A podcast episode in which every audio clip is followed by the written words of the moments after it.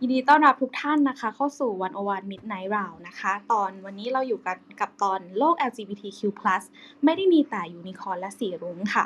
ก็ รับกับเดือน Pride Month หรือเดือนแห่งความภาคภูมิใจของผู้มีความหลากหลายทางเพศที่เพิ่งผ่านไปนะคะ แต่ว่าแน่นอนค่ะว่าสิ่งที่เราเห็นอย่างที่อาจารย์ชิราพูดเมื่อกี้ด้วย อาจจะมีอะไรมากมายเลยที่เราเห็นว่ามันดู support มันดูต้อนรับมันดูเป็นมิตรกับความหลากหลายทางเพศแต่จริงๆ แล้วเนี่ยก็ยังมีอีกหลายแง่มุมเลยนะคะ ที่รอให้เราไปสำรวจยังมีปัญหาที่ซุกซ่อนอยู่ทั้ง ในด้านสิทธิ์ไปจนถึงความเข้าใจของผู้คนเลยค่ะ วันนี้นะคะ ขอแนะนำตัวอย่างเป็นทางการอีกรอบนะคะ นิวสุภาวันคงสุวรรณนะคะ รับหน้าที่ดำเนินรายการค่ะ ค่ะ สวัสดีค่ะ ฟ้าใหม่พงศกรเสถียรนะคะ ก็เอ่อร่วมดำเนินรายการกับนิวในคืนนี้ด้วยค่ะค่ะอ่าเดี๋ยวขออนุญาตแนะนำเอ่อ แขกที่มาร่วมวงสนทนากับเราในวันนี้ทั้ง 3 ท่านนะคะ ท่านแรกเลยค่ะ ผู้ช่วยศาสตราจารย์ ดร อดิศรจันทรสุข คณะวิทยาการเรียนรู้และศึกษาศาสตร์ มหาวิทยาลัยธรรมศาสตร์ค่ะ สวัสดีค่ะอาสวัสจาดีรย์ครับ สวัสดีครับผมค่ะค่ะท่านที่สองนะคะ ดรชีราทองกระจายค่ะ อาจารย์ประจำภาควิชาสังคมวิทยาและมนุษยวิทยา คณะสังคมศาสตร์มหาวิทยาลัยเชียงใหม่ค่ะ สวัสดีค่ะอาจารค่ะย์ สวัสดีค่ะ สวัสดีค่ะค่ะ แล้วก็ท่านต่อไปนะคะ คุณต้นค่ะสิสิริศักดิ์ชัยเทศนักสิทธิมนุษยชน เพื่อกลุ่มคนที่มีความหลากหลายทางเพศคุณต้นสวัสดีค่ะค่ะสวัสดีค่ะ ค่ะ ก็เมื่อกี้เดี๋ยวเราแอบถามทั้งสองท่านอาจารย์ชีราตอบไปแล้ว เนื่องในเราคุยกันเรื่อง LGBT วันนี้นะคะ แล้วก็เพิ่งผ่านไพร์มันมาสดๆเลย ไม่รู้ว่าอาจารย์อดิศรกับพี่ต้นเนี่ย เห็นอะไรบ้างในช่วงเดือนมิถุนายนที่ผ่านมาอะไรที่ตื่นเต้น หรือว่าอะไรที่เป็นนิมิตหมายที่ดี หรือว่า อะไรที่น่าสนใจบ้างคะเชิญอาจารย์อดิศรก่อนเลยค่ะครับผมก็เห็นด้วยกับกับที่เมื่อสักครู่อาจารย์ชีราได้ได้อมองในแง่ของการที่การนำเสนอประเด็นหรือว่าเสียงของของอ LGBTQ เนี่ยนะครับยัง ยังมักจะถูกนำไปใช้เป็นเครื่องมือในแง่ของการโฆษณา หรือว่าการประชาสัมพันธ์อะไรพวกนี้ อันนี้ก็เห็นเห็นภาพตรงนั้นอยู่นะครับสิ่งที่ผมอาจจะมองว่ามันมันมีความตื่นเต้นเพิ่มมากขึ้นก็คือผมเห็นผมเห็นกลุ่มคนที่เป็นคนที่เรียกตัวเองว่า หรือว่าคนที่ identify มองว่าตัวเองเป็นคนรักต่างเพศเนี่ยนะครับเป็น straight เนี่ยนะครับที่เริ่มหันมาเขาเรียกว่าพูดถึงประเด็นเหล่านี้มีการแชร์มีการโพสต์มากขึ้นนะครับมันไม่ใช่ประเด็นเหล่านี้ไม่ได้ตกไปอยู่เฉพาะแค่ในในกลุ่มประชากร LGBTQ เท่านั้นนะครับแต่ว่าแต่ว่าหลายๆคนเนี่ยเริ่มที่จะไม่ว่าจะเป็นเรื่องของการจะเปลี่ยนหน้าโปรไฟล์ตัวเอง หรือว่าจะเป็นการ พูดถึงหรือว่าแชร์ข่าวหรืออะไรต่างๆ ในช่วงเดือนที่ผ่านมานะครับ ซึ่งเราก็อาจจะตีความได้สองแบบด้วยกัน ไม่ว่าจะเป็นในแง่ที่ว่าเออก็อาจจะเป็นกระแสด้วยส่วนหนึ่งแต่ผมแค่ว่าอีกส่วนหนึ่งเนี่ยเราเริ่มเห็นถึง movement หรือว่าความเปลี่ยนแปลงอะไรบางอย่างที่มันอยู่ในสังคมบ้านเรานะครับ ถึงเรื่องของการขยับขยับเคลื่อนในเรื่องเหล่านี้ว่าว่าคนรุ่นใหม่เนี่ยเริ่มเห็นว่ามันเป็นเรื่องที่สำคัญมากขึ้น อีกประเด็นหนึ่งที่ผมเห็นในช่วงในช่วงเดือนที่ผ่านมาก็คือการ การพูดถึงประชากรกลุ่มที่ไม่ใช่เฉพาะแค่กลุ่มเอ่อ LG หรือว่า T อะไรพวกนี้นะครับแต่มีการพูดถึงประชากรกลุ่มอื่น ๆ ซึ่งที่ผ่านมาอาจจะไม่ได้มีพื้นที่ในสังคมมากเท่าในปัจจุบัน ถ้าเราถ้าเราได้ลองไปดูในตัววิดีโอคลิปของของวันโอวันเนี่ยเราจะเห็นได้ว่ามีประชากรอีกหลายกลุ่มมากที่สังคมไทยยังไม่เคยรับรู้ identity หรืออัตลักษณ์ของของประชากรกลุ่มเหล่านี้นะครับไม่ว่าจะเป็น non binary ไม่ว่าจะเป็นกลุ่มคนที่เรียกตัวเองว่า queer หรืออะไรก็แล้วแต่เนี่ยผมคิดว่าเหล่านี้คือคือการเริ่มเปิดพื้นที่ให้คนเริ่มได้รับรู้แล้วก็ทำความเข้าใจว่าจริงๆ แล้วอัตลักษณ์เนี่ยมันมีความหลากหลายมากกว่าแค่อัลฟาเบตสี่ห้าตัวแรกเท่านั้นอะไรเป็นต้นนะครับ ซึ่งผมคิดว่าอันนี้ก็เป็นเป็นความน่าตื่นเต้นอันหนึ่ง แต่แน่นอนว่าหนทางในแง่ของการทำให้เรื่องอประเด็นทาง LGBTQ+ มันมันขยับไปถึงเรื่องของความเอ่อเท่าเทียมกันหรือการลดความเหลื่อมล้ำต่างๆเนี่ยก็ยังเป็นหนทางที่ยังอีกยาวไกลสำหรับผมนะครับค่ะโอเคค่ะ เดี๋ยว เราคงมีประเด็นขยายต่อนะคะ แล้วก็พอดีอาจารย์อาจารย์อดิศรโยนมา ก็เชิญชวนทุกคนไปดูวิดีโอคลิปได้นะคะวันโอวันเกสค่ะ พูดถึง LGBT ตอนนี้มีอะไรให้น่าสนใจให้ติดตามกันค่ะ ทีนี้ถามพี่ต้นสั้นๆ นิดนึงค่ะว่าเออในมุมมองของคนที่ทำงานด้าน LGBT ความหลากหลายทางเพศเนี่ยมานาน ปีนี้ค่ะไพร์มันมิถุนายนปี 2021 เนี่ยพี่ต้นเห็นอะไรไหมคะว่าเออมีอะไรน่าสนใจหรือว่ามีอะไรแปลกไปแปลกตาไปบ้างไหมคะ ความตื่นเต้นเหรอก็ ฉันมองว่ามันจะเป็นความตื่นเต้นเชิงลบอะค่ะก็คือฉันที่ฉันมองว่าความจริงแล้วถ้าเกิดคุณจะเห็นตัวตนของเราคุณมันต้องมันต้องเห็นทุกๆวันไม่ใช่เฉพาะเดือนนี้ที่ฉันมองว่าการที่ภาคธุรกิจออกมาทำนู่นทำนี่เกี่ยวกับไพร์มันหรือ LGBT เนี่ย ก็ยังไม่ได้เห็นเรื่องของการ call out เรื่องสิทธิแต่เน้นเรื่องของการตลาดทั้งนั้น ค่ะฉันก็เลยมองว่า อืมมันก็ก็เป็นความตื่นเต้นเชิงลบอะมันเหมือนกับมองว่า สุดท้ายแล้วพื้นที่ของเธอมันก็แค่เดือนนี้นะอะไรอย่างเงี้ยอืมแล้วเดือนอื่นทำไมไม่ตื่นเต้นล่ะทำไมเดือนอื่นไม่ทำให้มันทั้งทั้งปีทั้งชาติทำไมต้องมาตื่นเต้นเฉพาะเดือนนี้เดือนเดียว มันก็เหมือนเป็นการผลิตซ้ำแบบว่า LGBT มักจะต้องมีพื้นที่ของตัวเองอืมมันควรจะอยู่ในพื้นที่เดียวกันในสังคม อยู่แบบกลมกลืนกันในทุก ๆ วันอยู่แล้วอะไรอย่างเงี้ยครับไม่ใช่มาประโหมไม่ใช่มาโหมกระหน่ำแค่ในเดือนเดือนเดือนนี้เดือนเดียวแล้วก็หายไป ค่ะ อะไรแบบเนี้ยครับมันก็เหมือนเป็นการจำกัดพื้นที่จำกัดเดือนจำกัดวันเวลาให้กับ LGBT อยู่ดี ค่ะ จริงๆแล้วทั้งสามท่านก็พูดคล้ายกันเลยนะคะว่าเอ๊ะจริง ๆ มันไม่ไม่ควรเป็นแค่เดือนมิถุมิถุนายน แล้วก็อย่ามองเห็นแค่สีรุ้งรอบไกลเราหรือว่าอะไรที่มันที่มันถูกทำขึ้นมาในเดือนนี้ แต่ว่ามันต้องพูดกันยาวๆ แล้วก็มีอีกหลายอย่างนะคะ เดี๋ยวเราจะเริ่มคุยกันเลยละกันค่ะ ในคำถามแรกนะคะ ขอถามอาจารย์ชีราก่อนค่ะอาจารย์ค่ะว่าอย่างที่เมื่อกี้อาจารย์พูดเลยค่ะ tolerate แบบ not acceptance ใช่ไหมคะคนบอกว่า เอ้ย สังคมเรามันก็ดูโอเคนะ ดูยอมรับเปิดเผยเปิดเรื่อง LGBT เนี่ย แต่ว่าอาจารย์เห็นอะไรที่ยังเป็นเรื่องที่สังคมยังขาดการทำความเข้าใจบ้าง หรือว่าเงื่อนไขในการยอมรับเนี่ยมันเป็นยังไงบ้างคะอาจารย์ คือถ้าเราจะย้อนกลับไปดูอะค่ะ ถ้าทำไมทำไมถึง tolerate เนี่ย มันก็เป็นเพราะว่าตามประวัติศาสตร์ ตามบริบทวัฒนสังคมวัฒนธรรมเนี่ยความหลากหลายทางเพศมันมีอยู่ในมันเนี่ยตั้งนานแล้วในสังคมไทยหรือแม้แต่ว่าสังคมรอบๆภูมิภาคนี้เองก็ตามเนี่ยนะไม่ว่าจะแค่มีลาวคำว่ากระเทยมีมาตั้งแต่กรุงศรีอยุธยาหรืออาจจะบียอนนั้นอีก ก็ได้นะคะ มันมีหลักฐานทางประวัติศาสตร์มากมายคือคือมันมีมาตั้งนานแล้วค่ะ คู่กับบริบทสังคมบ้านเราอยู่แล้วนะคะ แต่ว่าอ่าคำว่า tolerate มันมันมันเลยมันเลยเป็นเรื่องมันเป็นคือเราอาจจะไม่อยากใช้คำว่า tolerate ด้วยซ้ำคือมัน exist อยู่แล้วนะมันก็อยู่กันมาแบบนี้แหละนะคะ แต่ว่าทำไมมันถึง not accepted เนี่ยเนาะ มันยังไม่ได้ถูกยอมรับเนี่ยเรายังมีความรู้สึกว่าในอดีตเองเนี่ยเอ๊ะเขาอาจจะได้รับการยอมรับมากกว่านี้ด้วยซ้ำหรือเปล่า คือถ้าเรามาดูในลักษณะของตัวบทกฎหมายหรือว่าอ่าอะไรที่มันเป็นมาตรการนโยบายที่มันเป็นลายลักษณ์อักษรเป็นเรื่องเป็นราวที่จะมารับรองเขาเลยเนี่ยมันไม่มีเลยนะมันมันไม่มีอะไรเลยอะนะคะ ก่อนหน้านี้ไม่มีอะไรเลยโอเคตอนนี้อาจจะมีพรบความเท่าเทียมระหว่างเพศที่เข้ามา สนับสนุนหรือคุ้มครองบ้างบางส่วน แต่มันก็ยังไม่ครอบคลุมนะคะ คือเรามองว่าประเทศไทยสังคมไทยยังไม่หลุดจากวาทกรรมทางเพศที่มองเพศว่าเป็นเรื่องของวินัยนะคะพอเรามันเป็นเรื่องของวินัยขึ้นมาเนี่ยก็คือมันจะต้องมีคนควบคุมที่จะต้องทำให้คนเป็นไปตามบทบาทเหล่านี้นะคะความเป็นหญิงเป็นชายนะคะเพราะฉะนั้นมันเลยทำให้เกิดการสร้างความชอบธรรมให้กับเพศบางเพศนะซึ่งเราก็รู้อยู่แล้วว่า อุดมการรักต่างเพศ หรือว่าเพศที่เราถูกมองว่าเป็นเพศปกติก็จะถูกเชิดชูขึ้นมาในขณะที่เพศอื่นที่มองถูกมองว่าไม่เป็นความผิดปกติเนี่ยเป็นก็จะถูกทำให้เป็นอื่น จะถูกทำให้ เหมือนที่พี่ต้นพูดตะกี้ค่ะว่าเอออยู่ดีๆ มาเชิดชูกันแค่เดือนมิถุนาแต่ว่าจริง ๆ แล้วอะคือมันยิ่งทำให้เออเรารู้สึกว่า เขาเป็นอะไรที่พิเศษที่ต้องเชิดชูขึ้นมาเฉพาะเดือนนี้คือเขาไม่ได้ถูกผนวกเข้าไปกับเออเป็นส่วนหนึ่งของสังคมแบบแบบปกติอะมันก็เลยทำให้เกิดความย้อนแย้งตรงนี้ขึ้นมานะคะ คือเรายังมี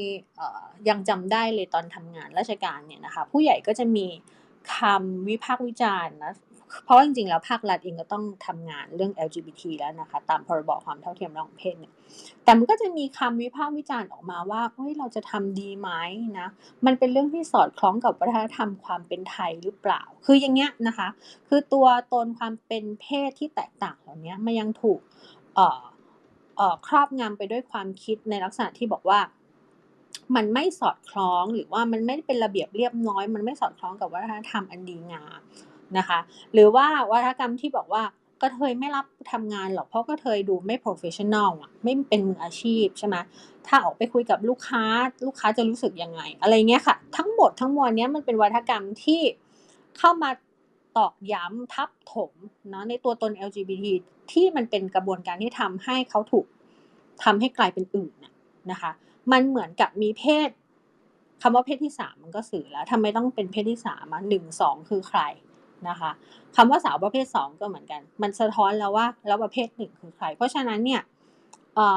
กระบวนการเนี้ยที่ LGBT ถูกทำให้เป็นอื่น ถูกทำให้เป็นคนชายขอบ ถูกทำให้เป็นคนที่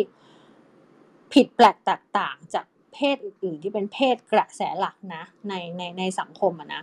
มันก็ยังสะท้อนความคิดของคนในสังคม แล้วก็โครงสร้างเชิงอำนาจที่มันยังอยู่คงอยู่ในสังคมอยู่ว่า ฮ้ยคนกลุ่มนี้ก็ยังไม่ได้ถูกคุ้มครอง ไม่ได้ถูกปฏิบัติอย่างเท่าเทียมนะคะไม่ใช่คือทางด้านกฎหมายเราเห็นกันชัดเจนอยู่แล้วอะแต่ว่ามันยังสอดแทรกอยู่ในความคิดของคนด้วยว่า ว่าพวกเขาคือคนอื่นๆ ที่ไม่ใช่พวกของเรา มันยังมีความคิดแบ่งแยกแบบนี้อยู่นะคะสำหรับเรา ค่ะอาจารย์เมื่อกี้อาจารย์ก็พูด ประเด็นหนึ่งว่า เออ จริงๆ แล้วมันสะท้อนมาผ่านมาตรการนโยบายในเชิงกฎหมายด้วย ทีนี้ถ้าเราอยากอยากชวนอาจารย์คุยว่าถ้าเรามองวิธีการวิธีการทำงานวิธีการออกนโยบายอะไรเงี้ยมันมีอะไรสะท้อนไหมคะว่าเขายังมองโลกแบบแบบเป็นไบนารีเป็นหญิงหรือชายอยู่แน่นอนแน่นอนค่ะ ในงานวิจัยของเราเองเนี่ยเราลงไปศึกษาข้าราชการที่เป็น LGBT ว่าเขามีปัญหาอะไรบ้าง แล้วเราก็จะเห็นชัดเลยว่า ทุกสิ่งทุกอย่างที่มันประกอบสร้างเป็นโครงสร้างเชิงกฎหมายนโยบายของประเทศนี้มันอยู่เบสออนความคิดแบบไบนารีสองเพศ นั่นก็คือแปลว่ามีหญิงกับชายนะ แล้วหญิงกับชายเนี้ยจะต้องยึดโยงกับความเป็นเพศกำเนิดเนาะคือมันยังมีความสารฐานิยม คือยึดโยงเอาเนื้อตัวร่างกายสรีระเป็นตัวกำหนดเพศ ขึ้นมาอยู่ แปลว่าคุณเกิดมาคุณมีจูคุณได้คำนำหน้าว่าเด็กชาย แล้วคุณก็ต้องเกิดมา ปฏิบัติตัวให้เป็นผู้ชายนะใส่ชุดนักเรียนชาย ใส่ชุดนักศึกษาชายนะคะ แล้วก็ทำตัวให้เป็นผู้ชายนี่คือเพศในเชิงวินัยอะนะคะที่ที่ที่รัฐเข้ามากำหนดควบคุม เนี่ยเราเราเราอยากเน้นตรงที่ตรงนี้ก็คือว่า วาทกรรมหรืออุดมการทางเพศของรัฐนะจะมองว่าเพศอะคือวินัยของประชากรของประชาชน เพราะฉะนั้น มันต้องมาเป็นสเต็ปใช่ไหมคุณมีจูคุณเป็นเด็กชาย คุณก็ต้องแสดงออกอย่างผู้ชาย คุณต้องทำหน้าที่แบบผู้ชายเป็นพ่อเป็นอะไรก็ว่าไป เป็นหัวหน้าครอบครัวอะไรก็ว่าไป ผู้หญิงก็จะมีอีกแบบหนึ่งอะแล้วคนที่ไม่ใช่เหล่านี้ก็จะหายไปเลยนะคะ ก่อนหน้าจะมีพรบความเท่าเทียมระหว่างเพศเนี่ยเรามีอะไรไหมที่มารับรองคนที่มีความแตกต่างทางเพศตรงนี้คือไม่มีอะคือเขา invisible อะค่ะคือมันในความรู้สึกเรามันแย่กว่า บางทีมันอาจจะดูแย่กว่าการที่มีเขียนไว้แต่ว่าเขียนไว้อยู่อย่างจำกัดสิทธิ์ด้วยซ้ำนะคือ คือการที่ไม่มีเขียนไว้เลยนะ่ะแปลว่าคุณไม่ได้รับรองเลยว่าเขามีตัวตนนะคะมัน invisible อะคือเราไม่สามารถพูดเรื่องนี้ได้ มันไม่มีคำศัพท์ที่จะอยู่ในตัวบทกฎหมายหรือระเบียบของรัฐเลยว่า คุณจะพูดถึงเขาว่ายังไง อย่างเราเคยร่างหนังสือแล้วใช้การแล้วใช้คำว่า เพศวิถี เพศภาวะ แล้วก็โดนแก้งานลงมาว่า อย่าใช้คำพวกนี้ เพราะว่าเราไม่รู้ว่ามันคืออะไรนึกออกไหมอารมณ์แบบรัฐราชการที่ยังมีความยึดเยิงกับความคิดแบบในไบนารีอุดมการรักต่างเพศเนี่ย มันยังเป็นเบสของสังคมนี้อยู่ในในในลักษณะเชิงโครงสร้างนะคะ แล้วมันก็ยังไม่หายไป มันก็ยังมั่นคงแข็งแรงดีอยู่ ถึงแม้ว่าเราจะดูเหมือนว่ามีกระแส นะคะการการการต่อสู้การเรียกร้องอะไรจากคนรุ่นใหม่มากขึ้นมากขึ้นในช่วงหลังสองสามปีนี้เราก็จะเห็น แต่ว่าไอ้โครงสร้างเนี้ยที่เป็นแกนหลักที่ฝังลากลึกอยู่ข้างใน มันยังไม่สั่นสะเทือนในนในในในมุมมองของเรา มันยังไม่สั่นสะเทือนเลย แล้วการแก้ไขก็คือว่าเราจะขุดไอ้อันเนี้ยออกไปยังไงนะคะ ค่ะทำยังไงกับมันดี เออค่ะ อาจารย์ ทีนี้ถ้าถ้าเรามองแบบถอยออกมาอีกสักนิด เรามองสิ่งแวดล้อมรวมๆในสังคมเลยค่ะอาจารย์อาจารย์คิดว่าสังคมเนี่ยทั้ง หลาย ๆ อย่างเลยนะคะ การศึกษาสื่อหรืออะไรก็ตามที่มันล้อมรอบคนอยู่เนี่ยมันมันเอื้ออำนวยบ้างไหมคะ ให้คนเข้าใจเรื่องความหลากหลายทางเพศ เข้าใจสเปกตรัมหรือไอเดียต่าง ๆ หรือกระทั่งอย่างตอนนี้ค่ะ พื้นที่ออนไลน์เนี่ยก็เป็นพื้นที่หนึ่งที่คนใช้พูดถึงเรื่องนี้กันเยอะมากนะคะ ไม่รู้ว่าอาจารย์เห็นอะไรที่น่าสนใจในบรรยากาศการเรียนรู้ของสังคมไหมคะ คือสื่อก็มีอิทธิพลเยอะนะคะ เท่าที่เท่าที่เราเห็นเนี่ยมีมีคอนเทนต์เรื่องนี้ออกมาในช่วงหลังเนี่ยเยอะมากพอสมควรรวมถึงเรื่องของ movement ที่เป็น social movement ของคนรุ่นใหม่ในในในในการเรียกร้องทางการเมือง แล้วก็จะเห็นว่ามีประเด็นเพศถูกผนวกเข้ามาซึ่ง ซึ่งเราว่ามันเป็นครั้งแรกเลยมั้งที่มันถูกผนวกเข้าไปอย่างเต็มที่อะ นะคะ คือมันถูกผนวกเข้าไปในม็อบ มันถูกขมวกเข้าไปในการแสดงออกเชิงสัญลักษณ์หลายๆอย่างมาตลอดเลยในช่วงหลังๆเนี่ย มีความรู้สึกว่าคนรุ่นใหม่มีความเข้าใจเรื่องนี้มากขึ้น การยอมรับที่จะบอกว่า คนนั้นเป็นเกย์นะ คนนี้เป็น LGBT คนนั้นเป็นเควียร์หรืออะไรเงี้ย มันเริ่มยอมรับได้แล้วแหละว่ามันต้องอยู่ร่วมกันนะคะ แต่ว่าเราคิดว่าในลึกๆแล้วเนี่ย การที่มองว่าเราอยู่ร่วมกันได้ แต่ว่าการมองว่า วกเขายังเป็นคนอื่นอยู่เนี่ยเราว่ามันยังมีเนาะอย่างที่ยกตัวอย่างเมื่อกี้ว่า มันจะท้อนจากการใช้คำเนาะเพศที่สามคือลายเพศที่หนึ่งเพศที่สองคือไข่นะคะคำว่าเพศกระแสหลักเพศทางเลือกมันก็เหมือนกันนะนึกออกไหมเพศกระแสหลักพอพูดขึ้นมา มันแสดงว่ามันมีใครบางคนที่มันเป็นเมนสตรีมอะแต่ใครบางคนถูกลดทอนให้เป็นแค่แบบชายขอบเป็นแค่เป็นคุณเป็น เพียงแค่ alternative อะเป็นตัวเลือกอะมันสะท้อนแนวคิดแบบนี้อยู่คำว่าชายจริงหญิงแท้มันก็แบ่งแยกนะคะอันนี้จริงอันนี้ไม่แท้แล้วอะไรยังไงนะคะ เพราะฉะนั้นแล้วเนี่ยสเปกตรัมที่มันมีอยู่อะค่ะ มันไม่ใช่สเปกตรัมสีรุ้งแบบระนาบเดียวกันอะมันเป็นแถบสีรุ้งที่อยู่บนขั้นบันไดนะคะ มันมีลำดับชั้นนะคะ การมองเรื่องเพศของสังคมไทยอะมันเป็นการมองเพศแบบมีชนชั้นนะคะ ใครอยู่ที่หนึ่งใครอยู่ที่สอง นะคะมันเป็นมันมันมันเป็นการมองเพศที่อยู่บนพื้นฐานความคิดแบบที่ไม่เท่าเทียมนะคะมันมีบางเพศที่ถูกให้เขาเรียกว่าอะไรอะให้ความหมายให้คุณค่าให้นิยามอะไรบางอย่างที่มันมากกว่าเพศอื่นๆอันนี้น่าจะเป็นปัญหาหนึ่งเหมือนกันที่ที่ที่มันอาจจะต้องใช้เวลาในการที่จะปรับจูนความคิดกันไป ค่ะ ค่ะ ขอบคุณค่ะอาจารย์ ต่อมาขอถามไปที่อาจารย์อดิศรค่ะ เอ่อ จริง ๆ เป็นคำถามเดียวกันเลยค่ะ ว่าช่วงที่ผ่านมาเนี่ย จริง ๆ ประเด็นความไม่เท่าเทียมทางเพศ ความหลากหลายทางเพศ มันก็ถูกยกมาพูดขึ้นอย่างที่อาจารย์บอกว่า คนรุ่นใหม่เองก็ผลักดันเรื่องนี้อยู่ แล้วก็จริง ๆ ถ้ามองไปในมิติสังคมอื่นนะคะ เหมือนว่าเราจะเห็นพื้นที่แบบแบบหนึ่งที่ที่ที่เปิดความหลากหลายทางเพศขึ้นมา เราอาจจะเห็น LGBT ในพื้นที่ทางการเมืองหรือว่าสื่อต่างๆ อะไรเงี้ยบ้างนะคะ แต่ว่าอาจารย์คิดว่าเราเรียกว่าสังคมของเราเป็นมิตรกับ LGBTQ+ ได้แล้วหรือยังคะ หรือว่ามีอะไรที่อาจารย์มองว่ายังไม่เป็นมิตรอยู่บ้างค่ะ ครับผมก็ผมคิดว่าอย่างที่วิทยากรทั้งสองท่านนะครับทั้งอาจารย์จิราแล้วก็คุณต้นได้พูดถึงนะครับจริงๆแล้วผมว่าเรายังยังอยู่ห่างไกลจากการที่เราบอกว่าเราเป็นมิตรกับกับ LGBTQ+ อยู่เยอะทีเดียวนะครับโอเคที่ผ่านมาอย่างที่บอกว่ามันอาจจะมีเขาเรียกว่าการนำนำเอา ประชากรกลุ่มนี้นะครับมาใช้ประโยชน์ในแง่ของการไม่ว่าจะเป็นการทำซีรีส์วายต่างๆนะครับเพื่อที่จะขายนะครับให้กับคนบางกลุ่มอะไรเงี้ยนะครับที่จะเสพสื่อตรงนั้นไปนะครับ ในแง่ของการที่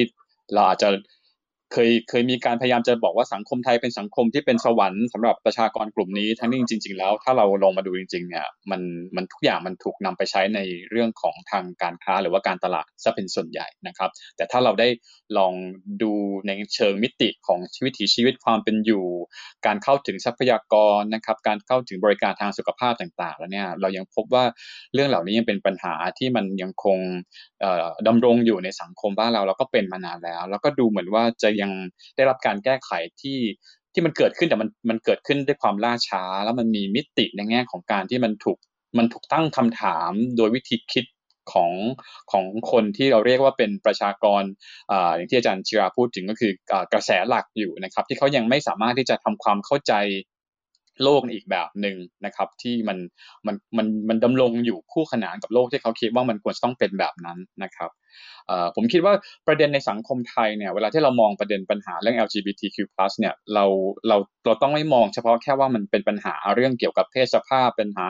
เกี่ยวกับเรื่องของเพศวิถีต่างๆ แต่ผมว่าเราต้องมองในแง่ที่ว่ามันไปเกี่ยวโยง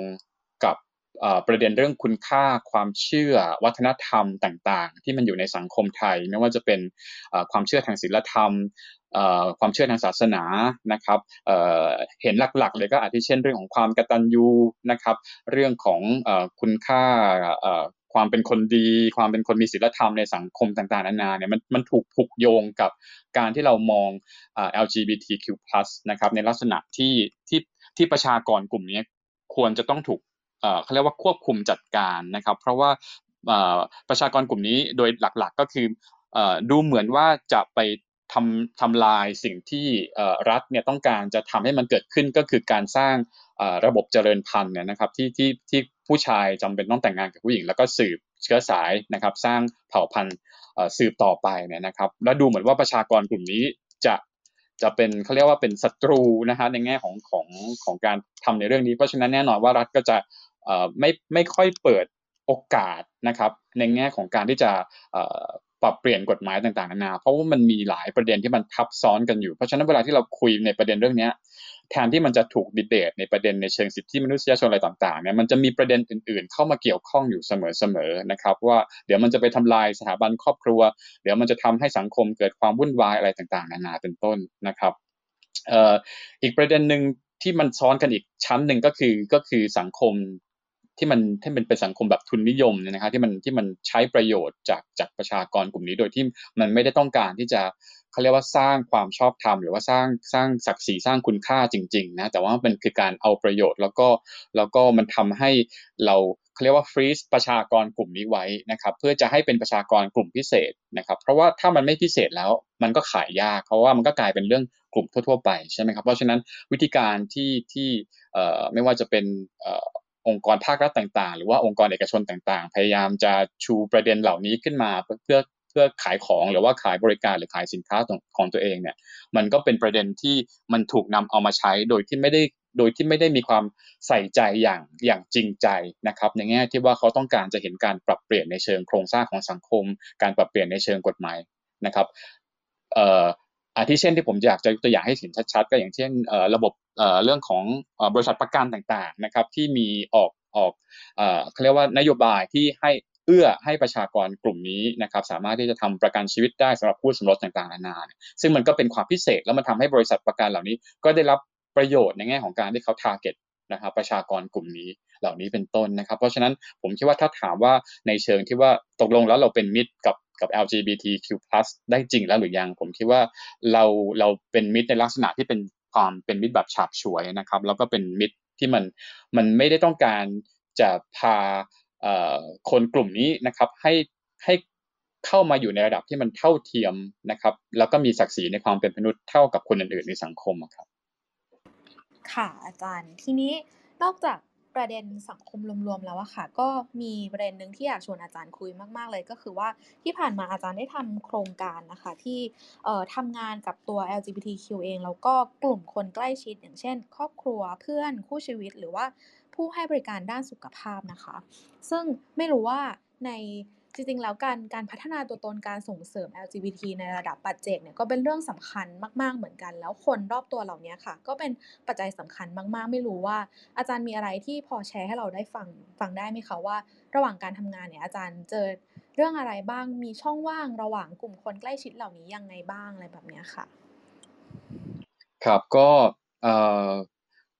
เราจะเห็นได้ว่าคนที่อยู่รอบๆ LGBTQ plus เนี่ยนะครับก็จะเป็นจะเป็นกลุ่มคนที่เขาก็เขาก็ดำรงชีวิตอยู่ในสังคม เขาถูกหล่อหลอมด้วยด้วยวิธีคิดด้วยรากทางวัฒนธรรมต่าง ๆนะครับ เพราะฉะนั้นเเวลาที่เราเวลาที่เรามองไปที่ระดับปัจเจกเนี่ยแล้วเราพยายามจะอธิบายเฉพาะในระดับปัจเจกอาทิเช่น พ่อแม่ที่ไม่ไม่ยอมรับไม่เข้าใจลูกอะไรเงี้ยนะครับผมคิดว่าเราคงต้องต้องมองให้เห็นว่า พ่อแม่คนหนึ่งพ่อแม่กลุ่มคู่หนึ่งที่จะไม่ไม่ยอมรับลูกเนี่ย ก็เพราะว่ามันเขาเขาถูกหล่อหลอมขึ้นมาด้วยวิธีคิดนะครับ ในแง่ของสังคมที่ชายและหญิงนะครับต้องต้องแต่งงานกันต้องต้องเขาเรียกว่ารักเพศ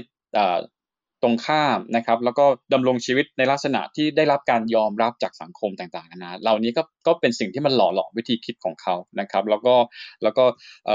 จาก ข้อมูลที่ที่พวกเราได้ไปไปสัมภาษณ์ พ่อแม่ส่วนใหญ่เนี่ยนะครับ ส่วนใหญ่แล้วจะมีเขาเรียกว่ามีมีมีวิธีคิดในลักษณะที่ว่าโทษตัวเองก่อนกลุ่มแรกจะเป็นกลุ่มที่โทษตัวเอง ว่าการที่ลูกตัวเองกลายมาเป็น LGBTQI+ อะไรต่างๆ นานาเนี่ยนะครับ เป็นเพราะวิธีการเลี้ยงดูของตัวเอง ซึ่งมันก็สืบ เนื่องมาจากรากคิดในทางจิตวิทยา ที่บอกว่าการเลี้ยงดูในวัยเด็กส่งผลต่อ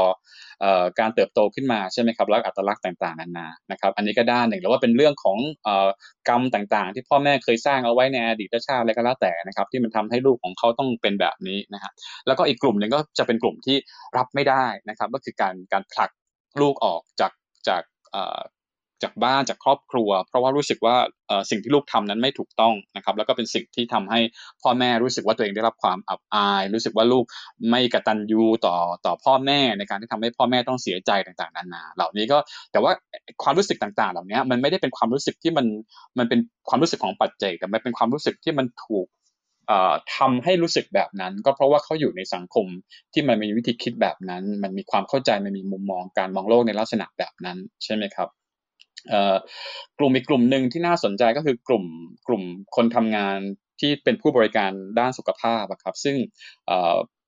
คนกลุ่มนี้ก็ก็ผมเห็นความพยายามในแง่ของการที่เขาจะพยายามจะทำความเข้าใจนะครับมันมันเริ่มมีเขาเรียกว่าเป็นเทรนด์หรือว่าเป็นกระแสของของคนทำงานด้านสุขภาพนะครับ แต่ว่าก็ยังยังมีค่อนข้างจะน้อยอยู่นะถ้าเทียบกับจำนวนคนที่ทำงานในด้านฟิลเหล่านี้นะครับในแง่ที่ว่า มันเริ่มมีความพยายามจะทำความเข้าใจประชากรกลุ่มนี้มากขึ้น มีความพยายามจะเขาเรียกว่ามีบริการเฉพาะสำหรับประชากรกลุ่มนี้นะครับในโรงพยาบาลรัฐ หรือว่าโรงพยาบาลเอกชนใหญ่ๆนะครับรวมแม้กระทั่งต่างจังหวัดบางที่เองก็ตามนะครับ เราเห็นความพยายามของของคุณหมอของพยาบาลในแง่ของการไปทำความเข้าใจ แล้วก็พยายามที่จะช่วยประชากรกลุ่มนี้แต่ถามว่าไอ้ความเข้าใจเหล่านั้นบางทีเนี่ยมันไม่ได้เพราะว่ามันไม่ได้ มีการเทรนอย่างเป็นระบบที่มันเอาเรื่องเหล่านี้เข้าไปอยู่ในระบบการการเทรนหมออย่างอย่าง อย่างเป็นระบบในโรงเรียนแพทย์นะครับ เพราะฉะนั้นสิ่งต่างๆ ที่คุณหมอหรือว่าพยาบาลหรือบุคลากรทางสาธารณสุขเขาได้เรียนรู้เนี่ยบางทีมันก็เป็นผ่านเวิร์กช็อปเล็ก ๆ น้อยๆผ่านการอ่านบทความ ผ่านการได้พูดคุยทำงานกับคนบางกลุ่ม ซึ่งมันก็เป็นความรู้ในลักษณะที่มันจับต้นชนปลายบางทีมันก็ยังไม่ไม่ไม่เข้าใจถึงโลกแล้วก็มุมมองของประชากรกลุ่มนี้อย่างอย่างเขาเรียกว่ารอบด้านมากนัก เพราะฉะนั้นบางทีมันก็ยังจะมีการ ปฏิบัติต่อประชากรกลุ่มนี้ในลักษณะที่มันทำให้เขารู้สึกแปลกแยกทำให้เขารู้สึกว่าเขาไม่มีคุณค่าหรือไม่มีศักดิ์ศรีนะครับในแง่ของการที่เขาจะใช้ชีวิต หรือแม้กระทั่งการจะเดินเข้าไปในโรงพยาบาล และถูกปฏิบัติอย่างอย่างการที่เขารู้สึกว่าเขาสามารถที่จะมีความเคารพต่อตัวเขาเองได้ เขาได้รับการปฏิบัติอย่างเคารพจากคนอื่นได้นะครับ เหล่านี้เป็นสิ่งที่ คนที่ที่เราสัมภาษณ์หรือว่าทำงานด้วยเนี่ยนะครับสะท้อนให้ฟังนะครับ ซึ่งซึ่งประเด็นเหล่านี้ก็เป็นประเด็นที่ผมคิดว่าเรายัางคงต้องทำงานอย่างต่อเนื่อง แล้วก็ต้องทำงานกับคนหลาย ๆ กลุ่มพร้อม ๆ กันนะครับ ค่ะขอบคุณค่ะอาจารย์อดีศรทีนี้มาต่อกันที่คุณต้นนะคะหนึ่งปีที่ผ่านมาเนี่ย เรียกได้ว่าในในภาคการเมืองในท้องถนนเนี่ยเราเห็นการเรียกร้องเรื่องการเมืองเยอะมากแล้ว ยิ่งไปกว่านั้นนะคะ เราเห็นกลุ่มที่เคลื่อนไหวเกี่ยวกับสิทธิของความหลากหลายทางเพศเนี่ยมาเคียงข้างตลอดในทุกวาระนะคะ คุณต้นเนี่ยก็ทำงานต่อสู้มานานมาก แล้วก็นอกจากการสื่อสารกับคนทั่วไปแล้ว คุณต้นก็ยังต้องสื่อสารและเรียกร้องกับผู้กำหนดนโยบายมาหลายต่อหลายครั้งค่ะอยากถามคุณต้นค่ะว่า จากประสบการณ์ที่ผ่านมา ปัจจุบันเนี้ยถือว่าเราเดินมาไกลหรือ หรือยังไม่ไกลแค่ไหนคะแล้วก็เรื่องอะไรที่แม้จะผ่านมานานแล้วก็ยังต้องเรียกร้องอยู่เสมอเลย แล้วก็กระแสการตอบรับในการเคลื่อนไหวเป็นอย่างไรบ้างคะคุณต้นฮัลโหลค่ะ สวัสดีค่ะ อีกครั้งหนึ่งนะคะค่ะสวัสดีผู้เข้าร่วมทุกท่านเลยนะคะ ก็คืออาจจะเดี๋ยวเริ่มต้นอย่างนี้ค่ะ เดี๋ยวเดี๋ยวจะเดี๋ยวจะบอกก่อนนะคะว่า อาจจะต้องขออภัยทุกท่านนะคะ ถ้าเกิดว่าดิฉันอาจจะพูดอะไรที่มันเป็นภาษาของตัวเองเยอะเกินไปนิดนึงไม่ได้ไม่ได้ตรงตามมาตรฐานของการเป็นวิทยากรที่หลายคนเข้าใจนะคะ ก็อย่าตกใจนะคะไม่ไม่ไม่ใช่การด่าเนาะไม่เป็นไรค่ะเต็มที่ได้ได้เลยโอเคครับก่อนก่อนที่จะไปก่อนที่จะไปพูดถึงเรื่องเมื่อกี้นี้ขอย้อนขอย้อนกลับไปคำถามแรกตอนที่เราเกิดเข้ามาในห้องเนาะเราบอกว่าเออสังคมเรามันเป็นมิตร แล้วก็มันมีความ ความเป็นอะไรละตื่นเต้นในเชิงลบอย่างไรอะไรอย่างเงี้ยเนาะก็ในเชิงลบกับ LGBT อย่างไรเกี่ยวกับไทยมันอะไรเงี้ยก็คือยกตัวอย่างเอาเอาง่ายๆเลย รายการเนี้ยรายการอะไรนะหนึ่งศูนย์หนึ่งแกสเนี่ยหนึ่งศูนย์หนึ่งเวิลด์เนี่ยในแคปชั่นที่โฆษณายังเขียนเลยว่าส่งท้ายพายมันค่ะเห็นไหมคะเห็นไหมมันจะมันจะมีคำว่าส่งท้ายเนี่ยมันมีมันมีนัยยะเลยนะเพราะว่ามึงอะกูจะทำกิจกรรมเนี้ยแค่เดือนเดียวเท่านั้นแหละเดี๋ยวเดี๋ผยวลขอท้ายแหละ ขออนุญาตอะไรขอย่างยาเงี้ยยความนิดนึงนะคะพอดีว่าพื้นที่เออมันจำกัดนิดนึงค่ะพี่ต้นแต่ว่าก็จริงๆในแคปชั่นเต็มเนี่ยเราก็ได้เขียนเนาะว่าเราไม่ควรพูดเรื่องนี้กันแค่เดือนมิถุนาก็เลยเป็นที่มาว่าเราเราเราใช้โอกาสนี้นะคะแล้วก็ขยายต่อไปเรื่อยๆด้วยอันนี้แจ้งใช่ค่ะนี่คืออันนี้เข้าใจค่ะ อันนี้ฉันไม่ได้ด่ารายการค่ะฉันกำลังพูดถึงว่า เวลาทำอะไรอย่างเงี้ยมันก็จะมีนัยยะแบบนี้เสริมมันมันจะมีนัยยะแฝงไงมันมีความหมายไง มันจะมีนัยยะแบบเนี้ยมันจะแฝงอยู่ในมันจะมีความหมายอยู่ว่า เออสุดท้ายแล้วก็ส่งท้ายสุดท้ายแล้วก็ส่งท้ายแล้วก็หายไปอะไรอย่างเงี้ยอืมเข้าใจปะค่ะอะโอเค กลับมาที่คำถามคำถามนี้ถามว่าเออการเปลี่ยนแปลงมันเป็นอย่างไรถูกไหมคะเกี่ยวกับเกี่ยวกับการเมืองอะไรอะไรที่มันอะไรที่มันดีขึ้นหรือไม่ดีถามว่ามันเปลี่ยนแปลงไหมจากอดีต มันก็ต้องบอกว่าไม่มันก็ต้องบอกความจริงมันก็ไม่ได้เปลี่ยนแปลงอะไรมากในเชิงของการมีกฎหมายเพิ่มขึ้นเนาะในเรื่องของการรับรองคุณภาพชีวิตในสิ่งที่เราเรียกร้องมาตลอด 10 ปี 20 ปี มันก็ยังไม่มีอะไรเปลี่ยนแปลงอะไรมากขึ้น การรับรองคุณภาพชีวิตต่างๆ ยังคงเหมือนเดิม การยอมรับในสังคมของ LGBT ยังคงเป็นเรื่องของการแสดงออก เพราะเราอยู่ในสังคมที่เคยชินบอกว่าเราอยู่ในประเทศที่ไม่เหมือนประเทศอื่น ที่มีกฎหมายปาหินฆ่า LGBT หรือเจอ LGBT กลางเสียแยกแล้วลากมาตบหรือถมน้ำลายใส่ แต่เรามีกระเทยมากมาย มีเวทีสำหรับมีเวทีสำหรับคนข้ามเพศมากมายเยอะกว่าประเทศอื่น เยอะแยะ แค่นี้ก็ถือว่าเป็นที่ยอมรับของสังคมแล้ว แต่ความจริงแล้วน่ะ มันก็เป็นมันมันก็เป็นการยอมรับในเพียงแบบเป็นกรอบๆเป็นการยอมรับแบบแบบดัดจริตแล้วก็เป็นการยอมรับที่ไม่มีจริง เป็นการยอมรับแค่เปลือกภายนอก เป็นการยอมรับเพียงแค่การแสดงออกแต่เรื่องของคุณภาพชีวิตแต่มันไม่มีจริงอยู่เลยอะไรอย่างเงี้ยค่ะเอ่อในหนึ่งปีที่ผ่านมาถ้าพูดถึงการเมือง การเมืองเนี่ยก็เป็นเป็นเป็นสิ่งที่ดี แต่ว่ากว่าเราต้องต้องต้องเริ่มต้นก่อนเนาะกว่าที่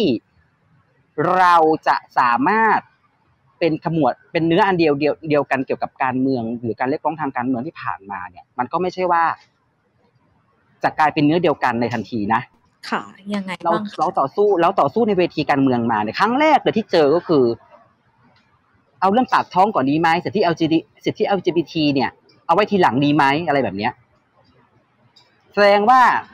การ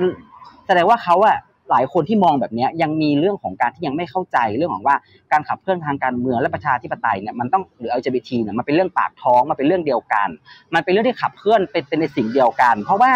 LGBT เนี่ยเป็นคนเป็นพลเมืองของของประเทศนี้ และ LGBT เองเป็นคนที่มีสิทธิ์มีเสียงในการออกเสียงในการเลือกใครที่จะเป็นที่จะเป็นสส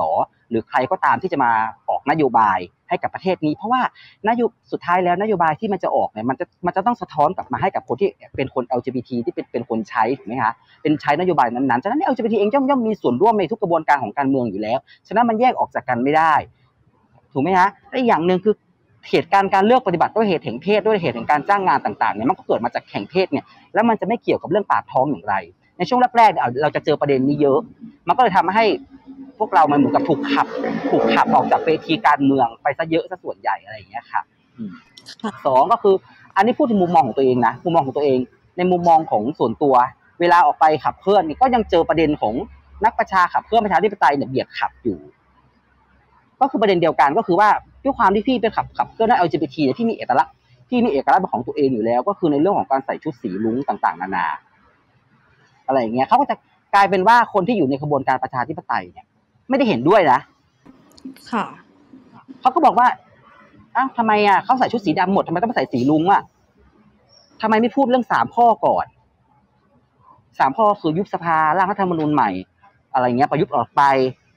เอ่ออะไรอีกอะมียกยกเลิกหนึ่งหนึ่งสองทำไมไม่พูดเรื่องนี้ก่อนมาใส่มาใส่ชุดสีลุงออกมาอยู่ท่ามกลางหมู่มวลหมู่คนเดียวทำไม แล้วมาถือป้ายแบบ เอ่อสิทธิกะหรี่ทำไม อะไรอย่างเงี้ยมันมันก็จะทำให้พี่รู้สึกอ้าวสุดท้ายแล้วคนที่ออกมาเรียกร้องเนี่ยเขาจะเขาเข้าใจเรื่องสิทธิมนุษยชนจริงหรือเปล่า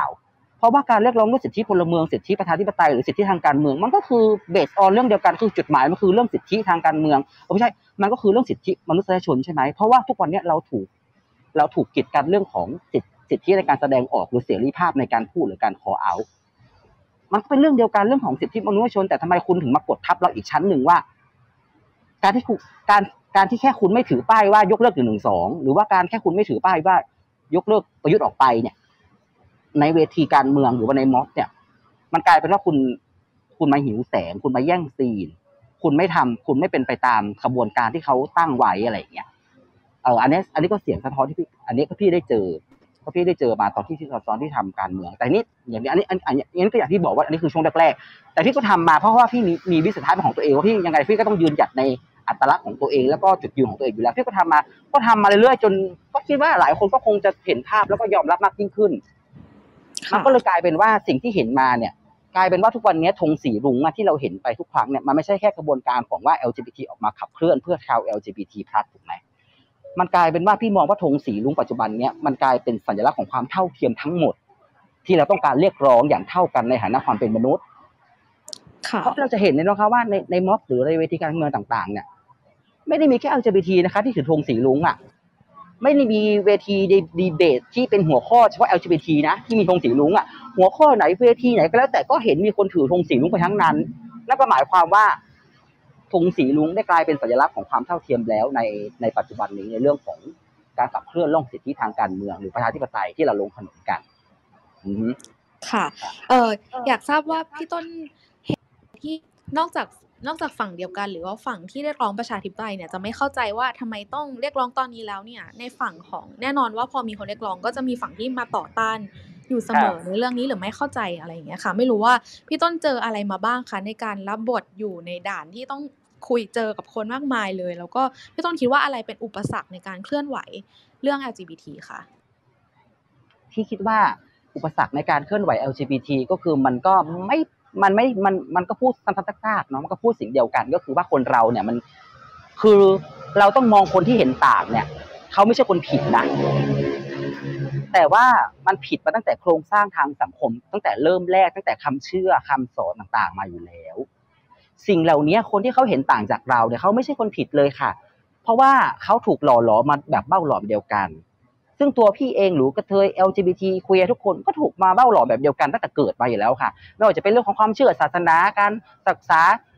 การพูดการจาการแต่งกายที่เขาถูกสอนมาในระบบโรงเรียนต่างๆ สื่อมวลชนที่สอนมา เราถูกสอนมาแบบเดียวกัน ไม่มีใครผิดไม่มีใครถูกเราถูกสอนมาพี่ก็ถูกสอนมาว่าโลกนี้มีแค่ชายหญิงโตมาก็ต้องมีเมียก็ต้องพูดครับใส่กางเกง อย่างเงี้ยถูกไหมฮะพี่ก็ถูกสอนมาแบบเดียวกันเซกช่นเดียวกันคนที่เขาเห็นต่างเนี่ยเขาก็ถูกสอนมาแบบนี้ แต่ประเด็นก็คือว่าในเมื่อเขาถูกสอนมาแบบนี้แล้ว ในเมื่อโลกมันเปลี่ยนไป โลกมันก้าวไปข้างหน้าแล้วเนี่ยเหตุใดเขาถึงยังเหตุใดเขาถึงยังไม่ยอมที่จะ ปรับทัศนคติ หรือเปลี่ยนแปลงไปตามโลกที่มันเปลี่ยนไป หรือยอมรับความคิดเห็นที่แตกต่าง อะไรอย่างเงี้ยค่ะ ก็คือสุดท้ายแล้วก็คือสิ่งที่คนเขาเห็นด้วยก็คือเขามีรากเหง้าของความเป็นอนุรักษ์นิยมเขามีศรัทธาที่เขาเชื่อถืออยู่เขามีจุดยืนของเขาเหมือนกันก็เหมือนเราที่มีจุดยืนอยู่ทุกวันนี้ว่าฉันจะต้องไปข้างหน้าฉันต้องเปลี่ยนแปลงสังคมให้ได้ เช่นเช่นเดียวกันเขาก็มีจุดยืนที่จะอยากจะรักษาความอนุรักษ์มั่นคงความศรัทธาเก่าแก่โบราณหนึ่งพันห้าร้อยปีอะไรก็แล้วแต่เขาก็มีสิทธิ์ที่จะ เรียกร้องเช่นเดียวกัน แต่เผอิญว่า การที่เขาลุกขึ้นมาปกป้องในสิ่งที่เขาศรัทธานั้นน่ะ มันดันกลายมาเป็นว่า มันเป็นเรื่องที่ออกมา กลายเป็นเรื่องของการละเมิดสิทธิของคนอื่น คือเราเนี่ยไม่เคยที่จะก้าวไก่ายเราไม่เคยที่จะไปแทรกแซงเราไม่เคยที่จะไปด่ากลับว่า พวกคุณเนี่ยมันโง่มันหัวโบราณ มันไดโนเสาร์ที่ไม่เคยทำจะว่าตัวพี่นะค่ะพี่นะไม่เคยอยากไปอยากไปก้าวไก่ายเรื่องของ เอ่ออยากจะแบบ แบบไปด่าเขาในทางลบในเรื่องของศรัทธาหรือความคิดความเชื่อที่เขามีอยู่ แต่สิ่งที่เราจะพูดก็คือว่าศรัทธาของคุณนั้นจะต้องไม่มากดทับหรือมาละเมิดศักดิ์ศรีความเป็นมนุษย์ของคนอื่นที่เขาเห็นต่างด้วยอือฮึอะไรแบบนี้ค่ะ โอเคค่ะ ในประเด็นเดียวกันนี้นะคะ อยากพี่ต้นได้พูดไปแล้วว่า การเรียกร้องเรื่อง LGBTQ+ เนี่ยก็เป็นเรื่องเดียวกับปากท้องเป็นเรื่องเดียวกันเหมือนกันทีนี้อยากจะให้วิทยากรอีกสองท่านนะคะ ลองแชร์ประเด็นนี้ดูค่ะว่า หลายคนพูดนะคะว่า เออ บางทีเป็นคำพูดเล่นๆที่ว่าสะเทือนใจมากเลยนะคะ บางคนพูดว่าต่อให้เราได้ประชาธิปไตยอย่างแท้จริงแล้วเนี่ย เรื่องความเท่าเทียมทางเพศเนี่ยจะมาหรือเปล่า หรือจะมาหลังจากนั้นอีก หรือว่าบางคนก็ยังพูดอยู่ค่ะว่ามันมันจะเป็นเรื่องเดียวกันได้ยังไง เรามีเรื่องที่ต้องเรียกร้องก่อนอะไรอย่างเงี้ยค่ะ ไม่รู้ว่าอาจารย์ชีลาแล้วก็อาจารย์อดิศรมีมุมมองอะไรต่อเรื่องนี้บ้างค่ะ อาจารย์ชีลาก่อนก็ได้อ่าจริง ๆ แล้วมันเป็นเรื่องที่น่าแปลกใจมากเลยนะว่า กฎหมายอะไรที่เราเอ่อที่เรามองว่ามันดูเป็นความก้าวหน้าทางเรื่องเพศในสประเทศไทยเนี่ยนะคะ มันจะมาตอนรัฐบาลที่ไม่ใช่รัฐบาลปกติตามกับ ตามระบอบประชาธิปไตยจากการเลือกตั้งเสมอ อันนี้มันเป็นสิ่งที่น่าสนใจมากพรบเปลี่ยนคำนำหน้าที่อนุญาตให้ผู้หญิงแต่งงานแล้วอะยังใช้นางสาวได้อะก็มาช่วงช่วงรัฐประหารก่อนหน้าเนี้ยก่อนหน้าประยุทธ์นะนะคะ ซึ่งตอนนั้นเนี่ยก็มีความพยายามที่จะสอดแทรกเรื่องการเปลี่ยนคำนำหน้าของคนข้ามเพศเข้าไปด้วย แต่ว่าอ่ากรณีของคนข้ามเพศก็ตกไป นะคะ ได้แค่ผู้หญิงที่แต่งงานแล้วก็ยังเป็นนางสาว แล้วก็ยังรักษานามสกุลตัวเองได้นะคะพรบความเท่าเทียมระหว่างเพศเนี่ยก็มาตอนช่วงเนี้ยนะคะสองห้าห้าแปดประยุทธ์ขึ้นมาตอนสองห้าห้าเจ็ดใช่ไหมก็มาออกตอนช่วงนี้พอดี มันก็ทำให้เออมันน่าสนใจที่ตั้งคำถามว่า แสดงว่ารัฐบาลที่มาจากการเลือกตั้งก่อนหน้านี้นะไม่ได้ให้ความ สำคัญกับประเด็นนี้เลย เอาจริง ๆ จริง ๆ แล้วอะจากการทำงานส่วนตัวเนี่ยประสบการณ์ทำงานที่ทำงานกับภาครัฐมาเนี่ย จริง ๆ แล้วไม่ว่าจะรัฐบาลไหนอะมันยากมากเลยที่จะผลักดันประเด็นเพศให้มันเป็น priority ของนโยบายของของรัฐบาลหรือว่านักการเมืองพรรคการเมืองที่ผ่านมานะคะ เราเรายุงยังอยู่ในมายาคติที่บอกว่า ประเทศไทยก็เท่าเทียมนี่ ผู้หญิงก็ทำงานได้เราไม่ใช่แบบซาอุดิอาระเบีย หรือว่าไม่ใช่แบบประเทศมุสลิมที่แบบเออหรืออินเดียที่ยังแบบว่ามีการข่มขืนอะไรแบบนั้นอะเฮ้ยคือคือเรายังติดอยู่ในวัฒกรรมเนี้ยแล้วเรื่อง LGBT ก็เหมือนกันที่เออสังคมมองเนี่ยอย่างที่พี่ต้นบอกก็คือมีการเอ่ออะไรอะ ไม่ถึงกับฆ่าแกงกัน แต่ว่ามีการประกวดมากมายก็คือการยอมรับแต่จริงๆอะมันมันมันมันเป็นมายาคติอะเนาะแล้วแล้วรัฐไม่เคยให้ความสำคัญกับเรื่องเพศให้มันเป็น priority เลยนะคะจริงๆ แล้วถ้าเราดูประเทศที่พัฒนาแล้วเนี่ย เราก็จะเห็นว่านโยบายที่เขาเชิชูให้มันเป็นประเด็นที่สำคัญ มันก็จะคือเรื่องความสัมพันธ์ของคนในครอบครัวเป็นเรื่องของการพัฒนาเด็ก แล้วมันก็มีประเด็นเพศอะ นะคะคือคืออะไรที่มันใกล้ชิดกับทรัพยากรมนุษย์เนี่ยนะคะแล้วเพศมันก็เป็นประเด็นหนึ่งเหมือนกันนะคะความรุนแรงในครอบครัวอะไรเงี้ยมันเป็น gender based violence ทั้งนั้นเนี่ยนะคะแต่ว่ารัฐไทยกลับกลับไม่ไม่ไม่ไม่มองว่าเฮ้ยการลงทุนกับทรัพยากรมนุษย์เนี่ยมันเป็นสิ่งที่สำคัญนะเพื่อที่จะทำให้มันเกิดการพัฒนาประเทศต่อไปได้เนี่ย อันนี้มันก็เป็นสิ่งที่น่าสนใจเหมือนกัน เราก็เราก็มีความรู้สึกว่า ทุกครั้งเลยที่มันกลายเป็นรัฐบาลแบบเผด็จการเนี่ยนะคะ รัฐราชการก็จะทำงานได้อย่างแบบอะไรอะสมูทอะเพราะมันไม่มีคนต่อต้านเยอะถูกไหมมันไม่ต้องมีการมาหาเสียงหรือมาพยายามที่จะทำนโยบายแบบตอบโจทย์ของประชาชนอะไรเงี้ยคือ คือรัฐราชการก็จะใส่อาศัยช่วงรัฐบาลแบบนี้ในการที่จะผลัก อะไรของตัวเองที่เป็นอ g e n d a ของตัวเองออกไป แล้วส่วนใหญ่ก็คือว่าการร่างกฎหมายกฎระระเบียบของรัฐเหล่านี้เนี่ยค่ะมันไม่มันไม่แทบจะไม่มีอะไรเลยอะที่จะมันจะเป็นเรื่องของการที่มันจะขึ้นมาจากกลุ่มอะไรเขาเรียกว่า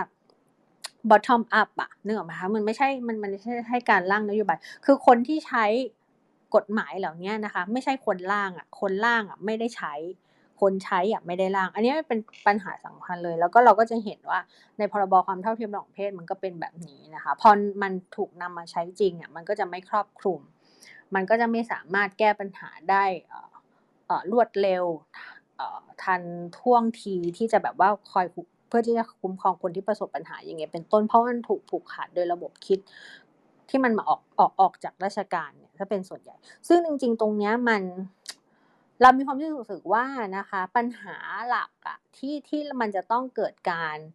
เอ่อถกเถียงหรือว่าเกิดการเปลี่ยนที่มันจะต้องเป็น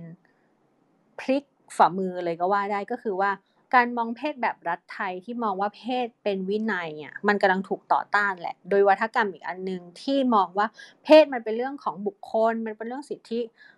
ส่วนตัวของบุคคลที่รัฐจะต้องยอมรับ อันนี้มันเป็นวัฒกรรมสองอันที่มันกำลัง หรืออุดมการทางเพศที่มันกำลังคัดง้างกันอยู่ แล้วเรามองว่าตรงเนี้ยสิ่งที่พี่ต้นพูดอะมันน่าสนใจตรงที่ว่า อะไรสิ่งเป็นสิ่งที่น่าตื่นเต้นที่สุดในช่วงนี้ที่ผ่านมา เราว่าการที่คนออกมาพูดเรื่องนี้มากขึ้นเนาะโดยเฉพาะในกลุ่มคนรุ่นใหม่อย่างเงี้ยนะคะมันมีการผนวกประเด็นเพศเข้าไปในกระบวนการการเคลื่อนไหวทางการเมืองมากขึ้นอะมันสะท้อนให้เห็นแล้วว่ารัฐไม่ได้เป็น ผู้เดียวที่จะกลุ่มอำนาจในการควบคุมเพศ หรือว่านิยามความเป็นเพศที่ควรจะเป็นอีกต่อไปนะคนต่างๆ นานาในสังคมเนี่ยนะคะออกมาพูดเรื่องนี้นะออกออกมาแสดงออกออกมาบอกว่าตัวเองเป็นใครนะถึงแม้ว่ามันจะเป็นการแชร์อะไรในโซเชียลอะไรเงี้ยก็ตามแต่แต่โดยกระบวนการน่ะมันเป็นการที่จะมาบอกว่า เฮ้ยเรื่องเพศมันไม่ใช่เรื่องของรัฐแล้วนะที่จะมากำหนดควบคุมเรา แต่ว่าเรื่องเพศนะความเป็นตัวตนทางเพศของเรา มันคือตัวเราอะที่เราจะออกมาบอกว่าเราเป็นใคร แล้วรัฐคือผู้ที่จะต้องรับรองหรือให้การการันตีว่า เราจะเป็นเราอย่างเงี้ยได้อย่างปกติสุขนะคะมีสิทธิ์ที่จะเป็นตัวของตัวเองมีสิทธิ์ที่จะเลือกวิถีชีวิตของตัวเอง มีสิทธิ์ที่จะได้คุณภาพชีวิตที่ดี ได้สวัสดิการสังคมที่ดี แล้วก็การสร้างครอบครัวหรืออะไรก็ว่าไป นะคะ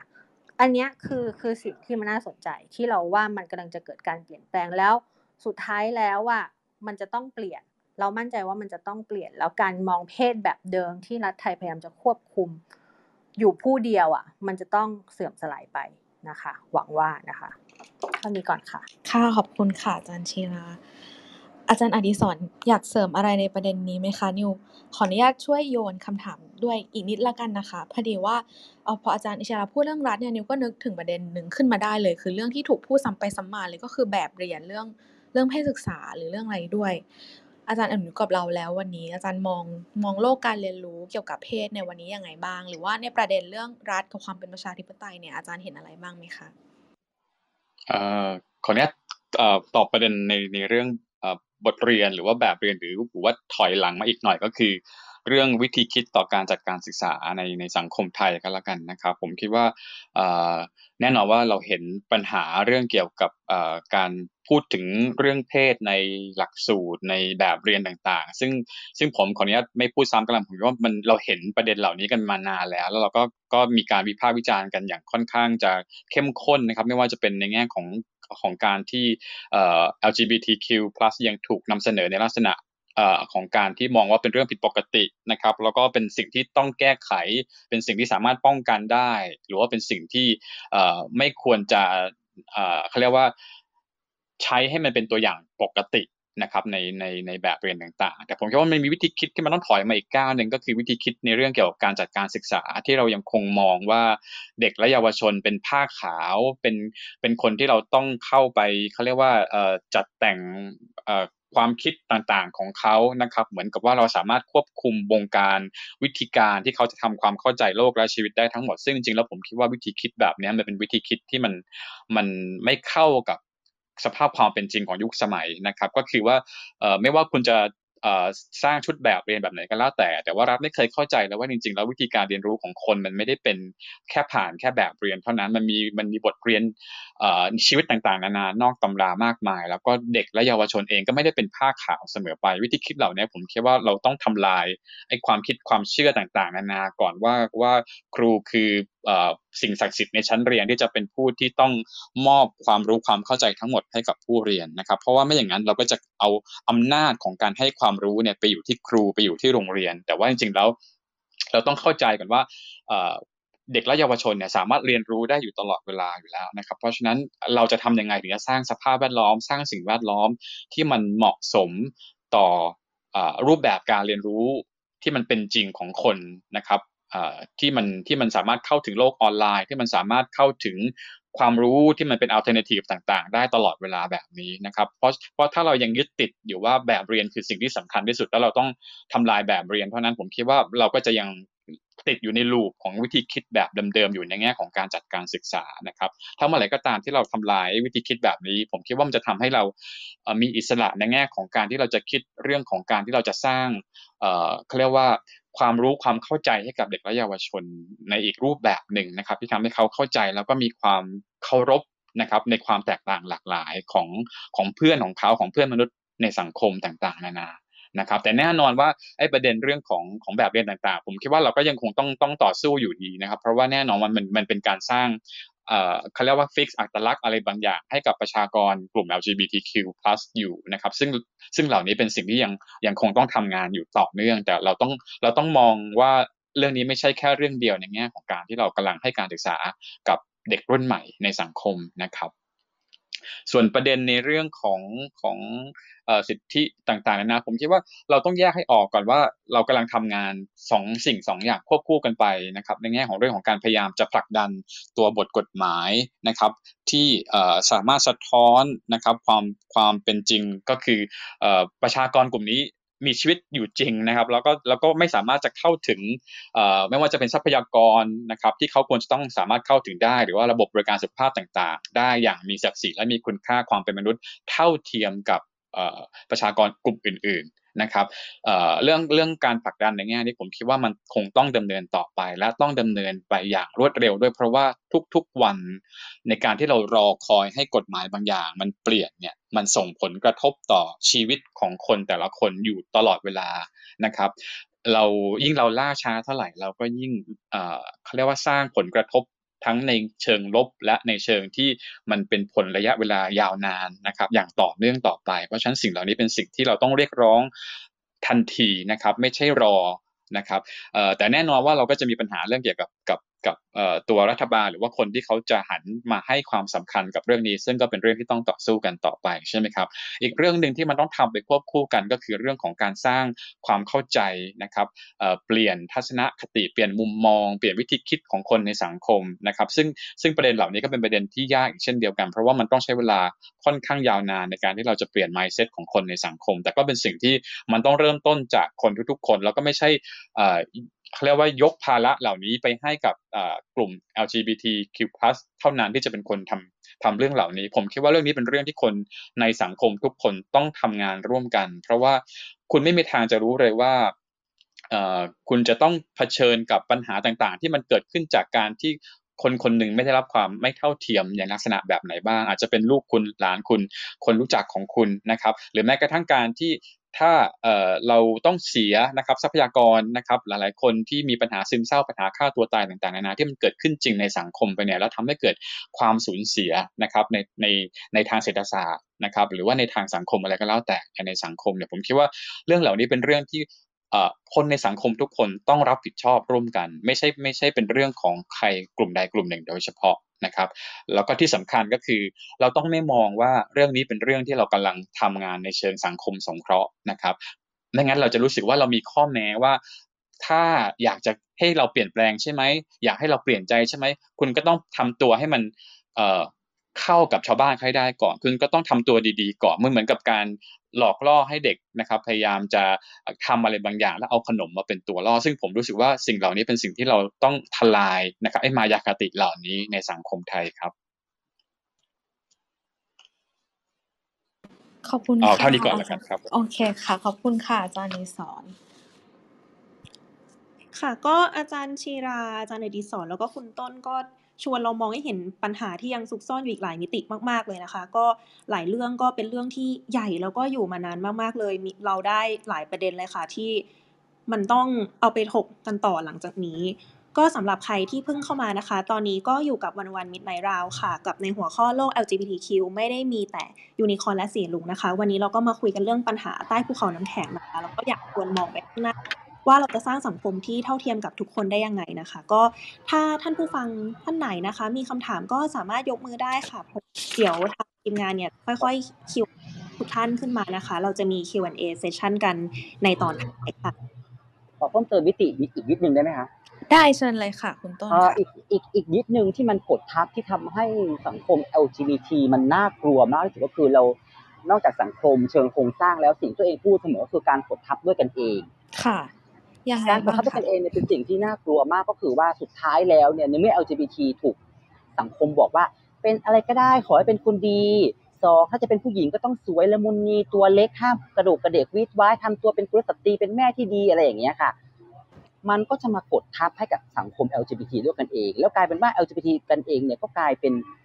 ไปกดทับเพื่อนพ้องด้วยกันเอง จากที่เราเคยมีคำว่าชายจริงหญิงแท้ มันก็จะกลายเป็นมีคำว่ากระเทยแท้เก เกแท้ทอมแท้อะไรอย่างเงี้ยถูกไหมฮะอันที่เช่น กลายเป็นว่า สมมติว่าถ้าเคยอยากเป็นผู้หญิงข้ามเพศอยากเป็นกระเทยเธอก็ต้องสวยนะ แล้วเธอก็ต้องตัวเล็ก แล้วก็ต้องผิวขาว แล้วก็ห้ามเสียงดัง แล้วก็ห้ามกล้ามเกรงกล้ามใหญ่ด้วยที่สำคัญคือเธอต้องมีผัว แล้วก็พอมีผัวปุ๊บก็ต้องห้ามมีปากมีเสียงเป็นกุลสตรีที่ดี อย่าทำตัวโป๊ะและสุดท้ายคือก็ต้องมี แปลงเพศเข้าใจใช่ไหมคะ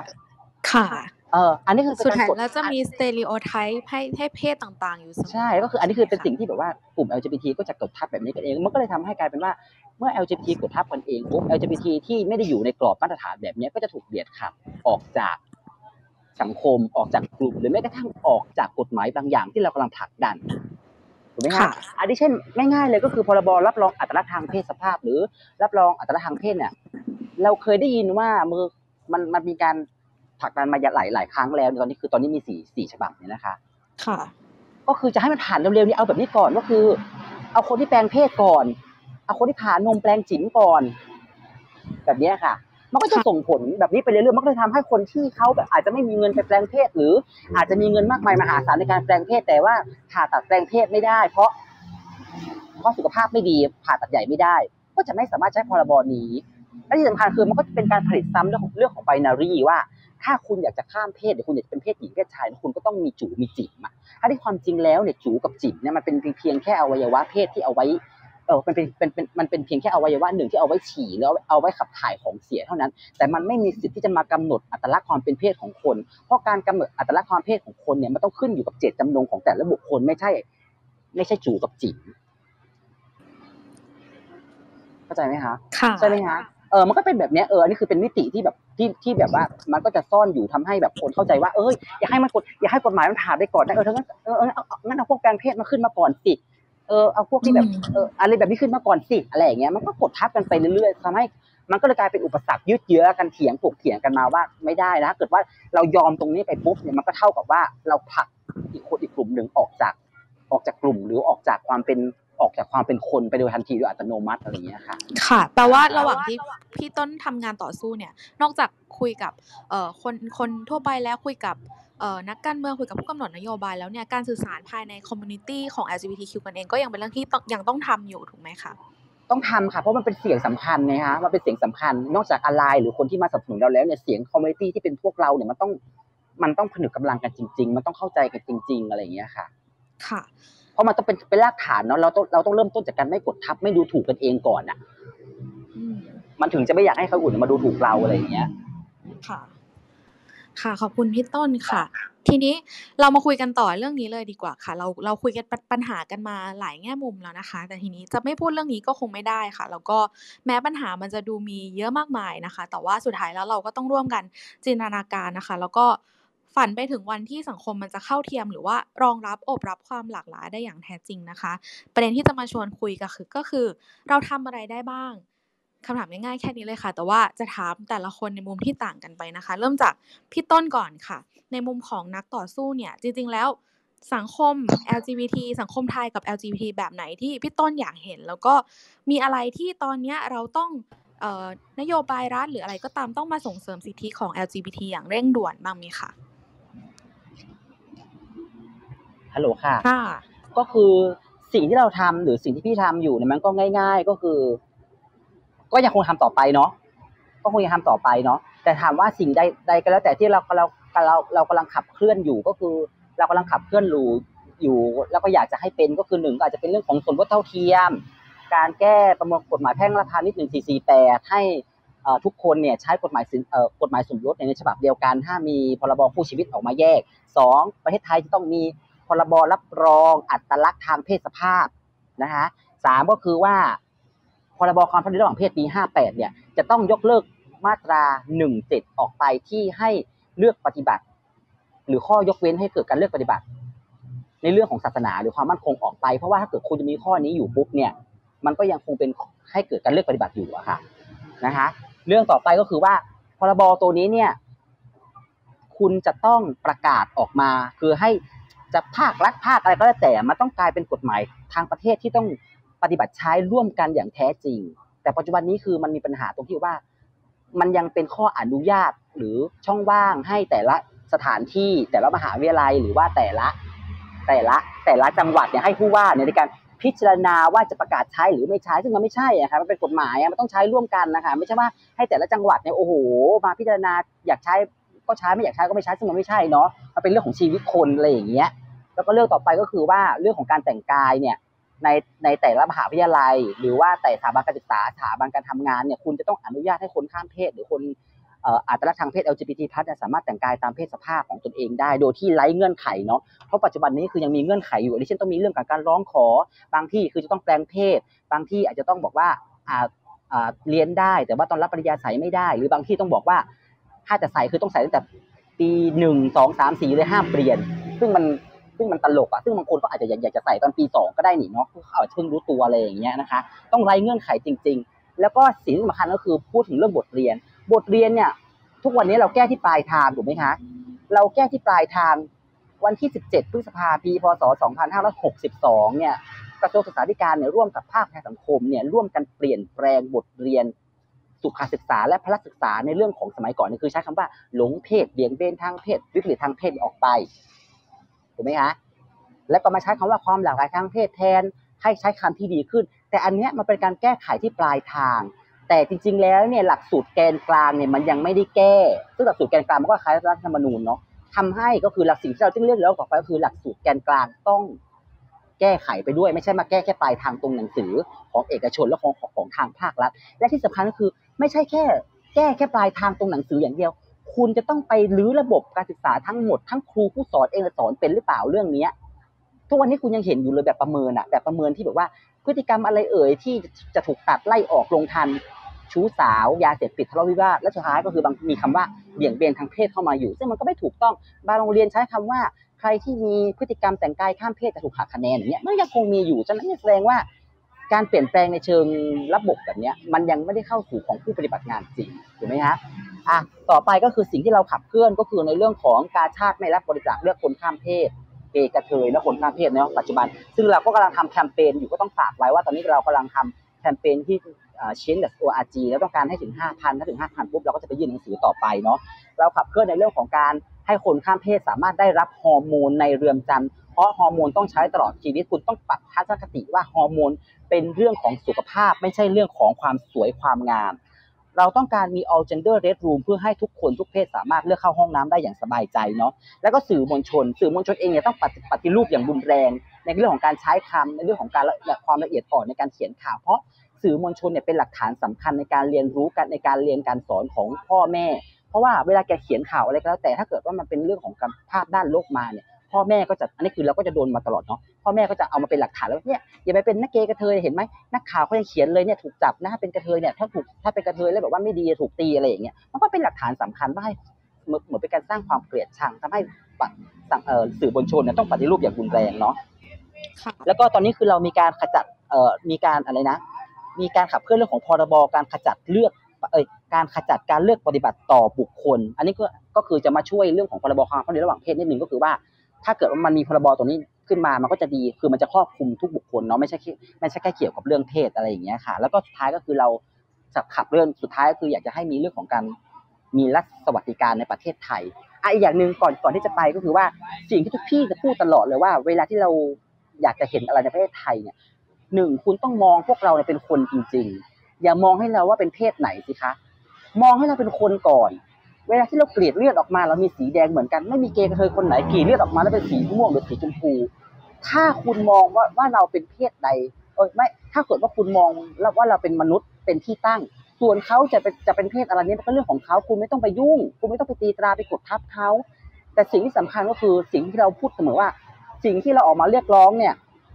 เราไม่ได้เรียกร้องในสิ่งที่มากกว่าคนอื่น เราแค่เรียกร้องในสิ่งที่ขั้นพื้นฐานที่เราควรจะได้อยู่แล้ว ฉะนั้นเนี่ยรัฐหรือผู้ออกนโยบายคุณจะต้องคืนศักดิ์ศรีความเป็นมนุษย์ให้กับพวกเรา ไม่ใช่ให้พวกเราเนี่ยออกมาเรียกร้องกันเองในสิ่งที่พวกเราควรจะได้อยู่แล้วอะอีกนิดนึงอะไรที่เราคาดหวังว่าอยากจะให้ผู้ที่มีอำนาจในการออกนโยบาย เมื่อกี้เราพูดหมดแล้ว เราแค่ต้องการความเท่าเทียมเราเราแค่ต้องการสิทธิขั้นพื้นฐาน ในฐานะที่เป็นมนุษย์คนหนึ่งอยากได้ถูกไหมคะ เอาง่ายๆเลยก็คือ ตอนเนี้ย รัฐบาลอะ คุณแค่ทำเอาง่ายคือ ถ้าเกิดว่าคุณไม่เข้าใจสิ่งที่ฉันพูด คุณแค่ทำตามในสิ่งในกระดาษ หรือในอนุสัญญาต่างๆ ที่คุณไปเซ็นมาก็แล้วกัน คือทำให้ได้ก่อนอันที่เช่นหนึ่งเนี่ยประเทศไทยเนี่ยเรามีรัฐธรรมนูญที่คุ้มครองไม่ให้เลือกปฏิบัติด้วยเหตุแห่งเพศเนาะเขาเขียนไว้อยู่แล้วนี่ว่าชายหญิงเนี่ยย่อมเสมอภาคกัน คุณก็ทำให้ได้ และสำคัญคือนอกจากคำว่าชายหญิง คุณต้องแก้รัฐธรรมนูญตัวนี้ก็คือ คุณต้องแก้ว่า ชายหญิงและคนที่มีความหลากหลายทางเพศเข้าไปด้วย แล้วคุณก็ทำมันซะสองนะคะประเทศไทยเนี่ยมีการบังคับใช้พระราชบัญญัติความเท่าเทียมระหว่างเพศ ปีพศ 2558 แล้วฉะนั้นเนี่ยย้ำอีกทีต้องเป็นประกาศทางภาครัฐที่ให้ทุกจังหวัดทุกภาครัฐทุกภาคส่วนต้องปฏิบัติใช้กันอย่างเท่าเทียม ไม่ควรจะเปิดช่องว่างให้ว่าให้เกิดการดุลดุลพินิษของผู้นำแต่ละจังหวัดในการประกาศใช้ ต่อไปนะคะ ประเทศไทยเนี่ยมีการประกาศ ประเทศไทยเนี่ยมีการรับแล้วก็มีการประกาศใช้แผน ปฏิบัติการแห่งชาติว่าด้วยธุรกิจและสิทธิมนุษยชนจาก UN นี่มาแล้ว แต่ทำไมการเลือกปฏิบัติก็เหตุแห่งการในภาคธุรกิจยังมีเยอะแยะมากมาย เห็นไหมคะ มีกระเทยห้ามเข้า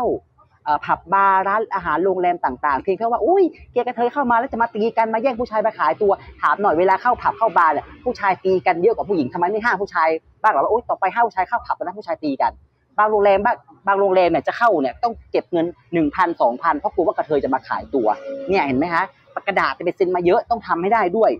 ประเทศไทยเนี่ยเป็นภาคีตามนุสัญญาขององค์การแรงงานระหว่างประเทศ ILO ฉบับที่ 111 ว่าด้วยการห้ามเลือกปฏิบัติในการจ้างงาน แต่ทุกวันนี้หนึ่งปีที่ผ่านมาเนี่ยหนึ่งปีที่ผ่านมาเนี่ย มีเคสการเลือกปฏิบัติต่อกระเทยเนี่ยกี่เคส จะเป็นร้อยร้อยๆเคสแล้วที่พวกเรารับกันมาเนี่ยถูกไหมฮะ โรงเรียนก็ไม่รับกระเทยเพราะกลัวกระเทยจะมากินผู้ชายบางทีสวยเกินไป รับไปแล้วบางทีก็ไม่ประเมินให้ให้ให้เลื่อนขั้น เกิดการคุกคามทางเพศเช่นแปลงเพศมารยังถ้ายังไม่ได้แปลงนะเดี๋ยวให้ทอมลองลองจับตัวซิว่าแปลงเพศมารยังบางที่ก็ไม่รับถึงหรือบางที่อาจจะรับรับไปก็เป็นบรรยากาศที่ไม่ดีต้องบังคับให้ใส่ ให้ใส่วิกให้แต่งตัวตามเพศผู้ตามเพศชายอย่างล่าสุดเนี่ยข้าราชการข่าวครูก๊อฟอะไม่ออกบัตรราชการครูให้อะ เพราะว่ามีมีคำว่านายแต่เขาอยากแต่งหญิงเนี่ยแค่นี้ก็ไม่ออกให้เขาต่อไปประเทศไทยเนี่ยเป็นภาคีตามกติกาสากลว่าด้วยสิทธิพลเมือง และสิทธิทางการเมืองเนี่ยเขาก็พูดว่าสิทธิพลเมือง และกฎหมายสมสิทธิสิทธิพลเมืองเนี่ยให้เขาได้ไหมอะสมว่าเท่าเทียมมันออกมาให้ได้สิมันยากเย็นหรือไงคนเขารักกันเนี่ยมันทำไม LGBT มันถึงต้องยากลำบากมากกว่าคนอื่น ประเทศไทยเนี่ยเป็นภาคีกติกาสากลว่าด้วยสิทธิทางเศรษฐกิจสังคมและวัฒนธรรม ดูซิเป็นเขาห้ามเลือกปฏิบัติด้วยทางวัฒนธรรม แต่ถ้าเกิดกระเทยไปขายตัวก็หาว่าผิดศีลธรรมแล้วก็ไปจับเขาผิดอาญา สุดท้ายประเทศไทยเป็นภาคีตามอนุสัญญาว่าด้วยการขจัดการเลือกปฏิบัติต่อสตรีทุกรูปแบบเขาบอกเลยแล้วว่าสตรีทุกรูปแบบก็หมายถึงรวมถึงผู้หญิงข้ามเพศด้วย แต่ปัจจุบันนี้ผู้หญิงข้ามเพศโดนเลือกปฏิบัติมากที่สุด อนุสัญญาอันหนึงที่สำคัญก็ลืมพูดไปก็คือเรื่องเรื่องของการจ้างงานเนี่ยนะคะ อยากยกตัวอย่าง ทุกวันนี้เนี่ยแรงงานที่เป็นกระเทยอะ ทุกวันนี้ผู้หญิงถูกกดทับเนี่ย ผู้หญิงก็ถูกกับกดทับแรงงานไม่เท่ากับเออค่าจ้างของแรงงานผู้หญิงเนี่ยไม่เท่ากับผู้ชายอยู่แล้วถูกไหมคะค่ะ แต่พอเป็นกระเทยค่ะ นายจ้างได้รับเคสมานายจ้างบอกว่าเธอเป็นกระเทยเธอเป็นผู้หญิงงั้นเธอรับค่าจ้างเท่ากับผู้หญิงซะแบบเนี้ยเห็นไหมคะ ทีอย่างเงี้ยละมองทีอย่างเงี้ยละมองว่าเขาเป็นผู้หญิง ถ้ามองว่าเขาเป็นผู้หญิงแบบนี้นะคะ คุณทำไมไม่ออกพรบรับรองอัตลักษณ์ทางเพศ ให้เขาใช้คำว่านางสาวหรือเขาใช้คำว่าฟีเมลล่ะ ในพื้นที่พัทยาบางคนใส่เสื้อซีทูเล่นสงการแล้วหัวนมผล่หัวนมโผล่เสือกถูกตำรวจจับว่าคุณโชว์นม อ้าวที่อย่างเงี้ยทำไมจับอะ ผู้ชายโชว์นมได้ แล้วกระเทยโชว์นมไม่ได้ เพราะดันคุณมามองว่าตอนเนี้ย คุณมองพวกเราเป็นแค่ความผิดทางอาญา คุณมีนม ถ้าคุณโชว์จูบปุ๊บฉันจับ เพราะว่านี่มันนมผู้หญิง ตอนนี้ยทำไมคุณตอพอผิดอาญาปุ๊บทำไมคุณถึงมองเขาเป็นผู้หญิง ถ้าคุณมองเขาเป็นผู้หญิง เฉพาะตอนจับทำไมคุณไม่ออกพรบรับรองอัตลักษณ์ทางเพศให้เขาถูกไหมฮะประมาณนี้แหละค่ะ เป็นความคาดหวังของตัวเองแล้วเป็นความคาดหวังรัฐบาลก็คือว่า คุณแค่ทำในตามในสิ่งที่คุณเขียนขึ้นมา หรือสิ่งที่คุณไปรับมาจากนานาชาติ หรือไปรับมาจากอนุสัญญาต่าง ๆ ที่เป็นสากลภายใต้สิทธิมนุษยชนให้ได้ก่อนเถอะ แค่นี้มันง่ายจะตายไม่เห็นจะยาก ค่ะ ขอบขอบคุคุณณค่ะค่ะพี่ อย่างที่พี่ต้นพูดไปนะคะ ก็มีทั้งเรื่องที่เรายังไม่ได้ถูกออกมาเป็นกฎหมายหรือนโยบายที่ต้องทำให้เกิดขึ้น แล้วก็บางอย่างเนี่ยมีข้อบังคับอยู่แล้ว มีพรบอยู่แล้วนะคะ แต่ว่าในระดับปฏิบัติการเนี่ยก็ต้องทำให้เกิดขึ้นด้วย จริง ๆ แล้วตอนนี้เนี่ยเราก็มีคณะทำงานนะคะ อยู่ที่ทำในสภากับสภาผู้แทนราษฎรนะคะ เป็นคณะกรรมาธิการเกี่ยวกับ LGBT เนี่ยแหละค่ะ แต่ว่าก็ทำงานร่วมกับประเด็นอื่น ๆ อีกมากมายสับย่อยเลยนะคะ ทั้งเด็กเยาวชนสตรีผู้สูงอายุผู้พิการและกลุ่มชาติพันธุ์ ถือว่า ก็ต้องมารอดูกันค่ะว่าในปัญหามากมายสับย่อยเยอะมากที่พี่ต้นพูดเมื่อกี้นะคะ มันจะดำเนินไปอย่างไรนะคะ ทีนี้มาต่อกันที่อาจารย์อดิศรค่ะ ในคำถามเดียวกันเลยค่ะ ถ้าเราจะสร้างสังคมที่มีความเท่าเทียมทางเพศให้กับคนทุกเพศเนี่ยให้ LGBT ได้เข้าถึงสิทธิพื้นฐานเราควรตั้งต้นจากตรงไหนยังไงดีคะหน่วยต่างๆ ในสังคมเนี่ยใครต้องทำอะไรบ้างคะอาจารย์ ครับผมเอ่อผมว่าคุณคุณต้นก็ได้พูดไปเกือบจะทุกทุก ประเด็นแล้วนะครับ ผมคิดว่าเอ่อของผมเองคงจะขออนุญาตโฟกัสเฉพาะประเด็นด้านการศึกษากันละกันเพราะว่าเป็นประเด็นที่ผมก็กำลังทำงานอยู่เป็นหลักในตอนเนี้ยนะครับค่ะเอ่อผมคิดว่าประเด็นเรื่องของการที่เราเอ่อเขาเรียกว่าให้ความรู้ความเข้าใจนะครับกับเด็กและเยาวชนนะครับ ตั้งแต่ในวัยเด็กเลย ให้มองว่าเรื่องนี้เป็นเรื่องของเป็นเรื่องที่เป็นเป็นเรื่องปกติที่สังคมจะจะประกอบไปด้วยคนที่มีความหลากหลายนะครับ ทางเอ่อเพศสภาพ นะครับแล้วก็เพศวิถีต่างๆนะครับถ้าเมื่อไรก็ตามที่เขามองว่าเรื่องนี้เป็นเรื่องที่ปกตินะครับเขาก็จะเกิดคำถามขึ้นมา แน่นอนว่า แล้วทำไมคนกลุ่มนี้ถึงไม่สามารถจะเข้าถึงสิทธิ์ที่เขาเองถ้าเขาเป็นคนที่เรียกตัวเองว่าเป็นรักต่างเพศอะไรก็แล้วแต่เนี่ยนะครับสามารถเข้าถึงได้นะครับผมคิดว่าการการทำงานตั้งแต่ในวัยเด็กนะครับเราก็ค่อย ๆ ให้ความรู้ความเข้าใจ แล้วก็สร้าง สิ่งที่เราเรียกว่าเป็น empathy หรือว่าการที่เราเข้าอกเข้าใจผู้อื่น เป็นเรื่องที่สำคัญมากในในระบบการศึกษาที่มันต้องปลูกฝังให้เกิดขึ้นให้ได้ เพราะว่าผมคิดว่าหลายครั้งเวลาที่เราพยายามจะผลักดันกฎหมาย หรือว่านโยบายต่างๆนะครับ โดยที่เรา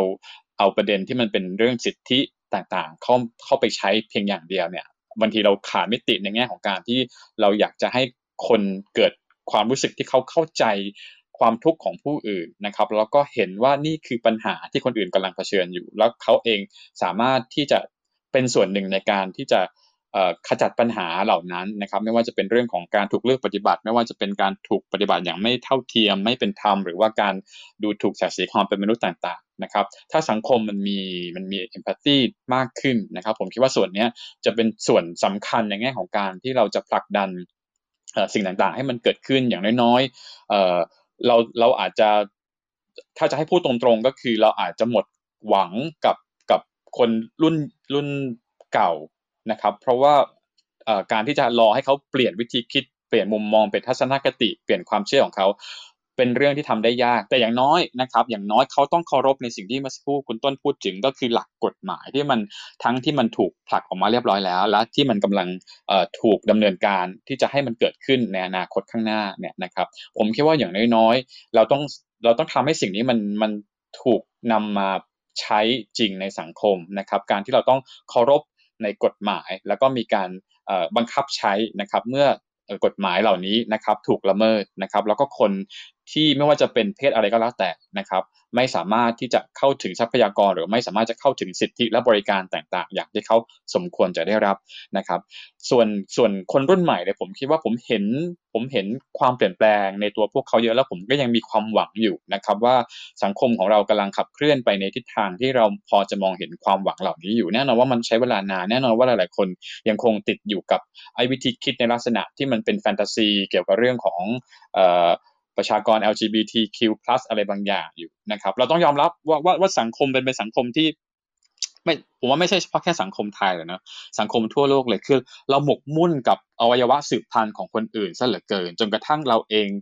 รู้สึกว่าเราสามารถที่จะไปบังคับหรือวงการ หรือว่าไปตัดสินคนจากวิธีการที่เขาใช้อวัยวะ สืบพันธุ์ของเขานะครับเพราะฉะนั้นสิ่งเหล่านี้ผมคิดว่าเอ่อเราเราเริ่มต้นที่จะมองเห็นแล้วว่าว่าคนรุ่นใหม่เขาไม่แคร์แล้วเขาก็ไม่สนใจด้วยว่าคุณจะนอนกับใคร คุณจะไปรักใคร คุณจะมีวิธีการในการแต่งตัวแบบไหน คุณจะมีการแสดงออกในทางเพศในลักษณะแบบไหนก็แล้วแต่นะครับ เพราะว่าสิ่งที่เขามองเห็นว่านี่คือนี่คือความเป็นปกติ นะครับเพราะว่าเขาเติบโตขึ้นมาแล้วเขาเห็นสภาพแวดล้อมที่มันเริ่มที่จะเปลี่ยนแปลงไปมากขึ้น สิ่งเหล่านี้ผมคิดว่าเราต้องทำให้มันมี visibility หรือว่ามีมีมีการปฏิบัติให้มันมากขึ้นเรื่อยๆนะครับเพื่อที่เมื่อไหร่ก็ตามที่สังคมมองว่าเรื่องนี้เป็นเรื่องที่มันเป็นเรื่องธรรมดา เป็นเรื่องที่ปกติ เมื่อไหร่ก็ตามที่มันมีความไม่ปกติเกิดขึ้น ผมคิดว่าคนจะลุกขึ้นมา แล้วก็ยอมรับไม่ได้กับสิ่งเหล่านั้นนะครับ เอาแค่ประเด็นนี้ก่อนนะครับผมค่ะ ขอ ขอถามต่อไปอีกนิดนึงค่ะอาจารย์ อย่างที่อาจารย์พูดใช่ไหมคะว่า จริงๆ ในหมู่คนรุ่นใหม่เนี่ย ก็ถือว่ามีความเข้าใจเรื่องนี้เพิ่มมากขึ้น แต่ว่าสิ่งที่สิ่งที่หลาย ๆ คนบางครั้งเวลาสื่อสารอาจจะอาจจะ